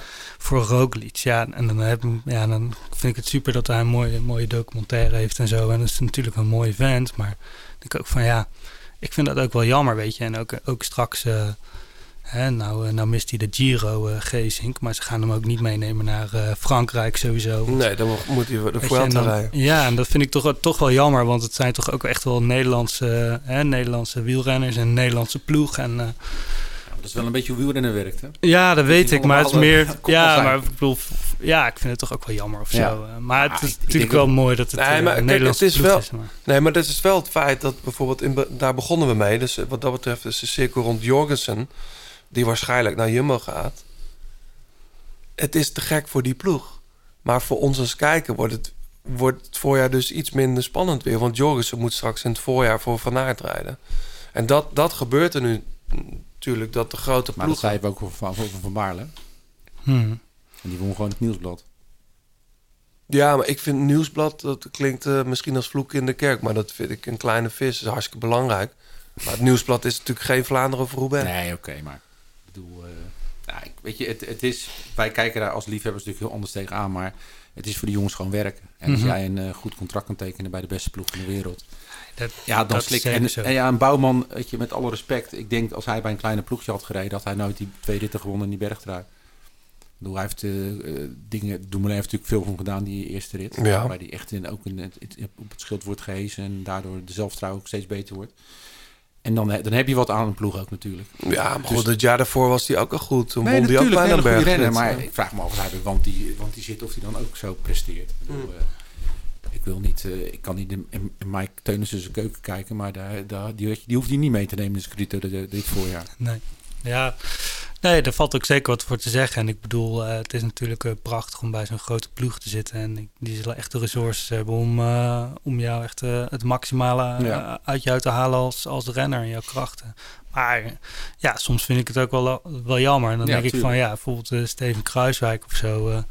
ja, dat vind ik gewoon echt ook echt een toprenner. En ja, die zit straks gewoon op kop te rijden voor, voor Vingaard. En ja, dat, dat vind ik wel jammer of zo. Ja, Maar goed. snap ik. Ja, aan de andere kant. Kijk, bij, bij Bouwman denk ik meer van. eh, in een andere ploeg, in een misschien iets meer vrij buitensploeg. kan die mooie uitslagen rijden. Bij Kruiswijk denk ik. in welke ploeg hij ook gaat rijden. Die, die rijdt waarschijnlijk nooit meer. wint nooit meer een grote ronde. Dat heeft eh, Zeeman ook ge- gezegd hier. Ja. Maar. ehm, Nou, bij, bij, hun, bij, hen, bij hun zeiden je. Ja, ja Op precies. Maar dat was een wel redelijk politieke uitspraak. Ja. Ja. Ehm, we moeten trouwens niet vergeten, eh, over die kleine ploegjes ges- gesproken, eh Albanese werd al genoemd. Eh, Fiorelli kan je ook meenemen. Ja? Dark Horse, ja. Die gaat nog wel een etappetje winnen. Eh, Bonifacio won laatst op Sicilië ook, hè? Ja. Dus dan ben je wel in goede doen. Rappel gast. Dus eh, ja, dat is wel altijd de jongen die meesprint. Ja. Of die nou kans maakt of niet. Dus dan, eh, ja. Ik weet niet wat die kost, maar eh, we zullen zien. Ik ga er even induiken, eh, Pascal. Ik heb, ik heb er morgen tijd voor. Ehm, volgens mij zijn we rond. Zeker. We gaan wat mensen bedanken. Zometeen in de toegift een hele mooie, prettige track van Apple Eh, leuk dat je er was vandaag. Ja, dankjewel. Ik denk dat heel veel luisteraars, want we werden helemaal plat gebeld over het feit dat er zo weinig muzikanten, artiesten hier zitten. Eh, en, en, en ja, die zijn soms lastig te vinden. Of we zitten, liggen nog in bed rond dit tijdstip. Ehm, maar super tof dat je er was. Dankjewel. Ik wens je een hele mooie zomer toe. Wanneer komt er weer een nieuwe track van je uit? Eh goeie vraag. Daar eh, ga ik deze zomer eens even goed over nadenken. Terwijl ik eh, lekker op de bank de Ja. Giro aan het kijken ben. Ja, heel goed. Is het zo dat jij tijdens het kijken van de Giro nou ook op ideeën komt? Of, of hoe werkt dat bijvoorbeeld? Ik ben altijd aan het schrijven. Of ik nou, nou hier dan toevallig niet, maar onderweg of op de bank of in een restaurant. Of ben altijd in mijn hoofd bezig met Nee, bij mij is echt, als ik, eh, als ik wielrennen kijk, dan eh, begin ik rustig op de bank. En dan eindig ik echt op 10 centimeter voor de tv Ja. in de finale. Omdat Ja. ik het zo mooi vind. Dus eh, dat, dat- dan denk ik niet na over muziek. Dat Gaat er voor speciale etappes straks in de bergen... Gaat er dan ook nog een, een wijntje op tafel of zo? Of, of hoe, hoe, hoe wordt er eigenlijk koers gekeken in de Huizen Appelskal? Ehm, ja, dat, dat, dat, dat is toch eigenlijk voorna- voornamelijk... ja, dan ben ik eh, gewoon lekker aan het werken. En op een gegeven moment gaat het op de laptop aan. En dan, eh, dan ga ik daar lekker kijken. En dan gaan de voetjes op het bureau. Ja. En als ik thuis ben, dan, eh, ja, dan kijk ik lekker op de bank. En dan val ik een keer in slaap. En dan zo richting de finale. Dan, Ja, dat dan zijn de schrik ik mooiste een keer dagen. wakker. En dan, eh, iedereen hetzelfde, ja. Ja. dus dus dat, dat, zo gaat het er Ja, naartoe. leuk. Ehm, nou, we houden jou in de gaten. Ehm, Voor mensen die eh, nog naar de festivals gaan, waar ben je deze zomer te zien? Lago Lago Festival is een Ja. leuk. eh, dat is leuk in de grens eh, bij Duitsland. Memento Festival. En ik organiseer mijn eigen avond in Tilburg volgende week vrijdag 12 mei. Bloom met Favi Abdel Noor. Een hele toffe DJ met Syrische achtergrond. Tof. Ja. 12 mei. 12 mei. Hall of Fame. Hoe heet hij? Favi Abdel Noor. Is, echt, eh, 12 Is dat die jongen die ook de eh, nee, nee, dit is echt eh, een jongen die eh, in de school draait. in de kerk. Helemaal goed. Eh John, we gaan nog wat mensen bedanken. Ja, ehm, allereerst onze gewaardeerde titelsponsor Garmin en Tax. Eh, verder bedanken we Fleur Wallenburg voor het uitlenen van haar prachtige stem. 36 Cycling voor de fietskleding die je hier kunt winnen. Pankra voor het logo van de Grote Praat. En jullie natuurlijk bedankt voor het luisteren. Laat even een reactie achter op Apple Podcast of eh, Insta, de Grote Plaat of Twitter, dat kan ook. En wie weet hou je volgende keer de podcast. Ja, en geniet van de Giro, mensen. Dat wordt een hele mooie, denk ik. Daarna zijn wij weer terug. Daarna zijn wij weer terug. Ja. Tot dan. Tot dan.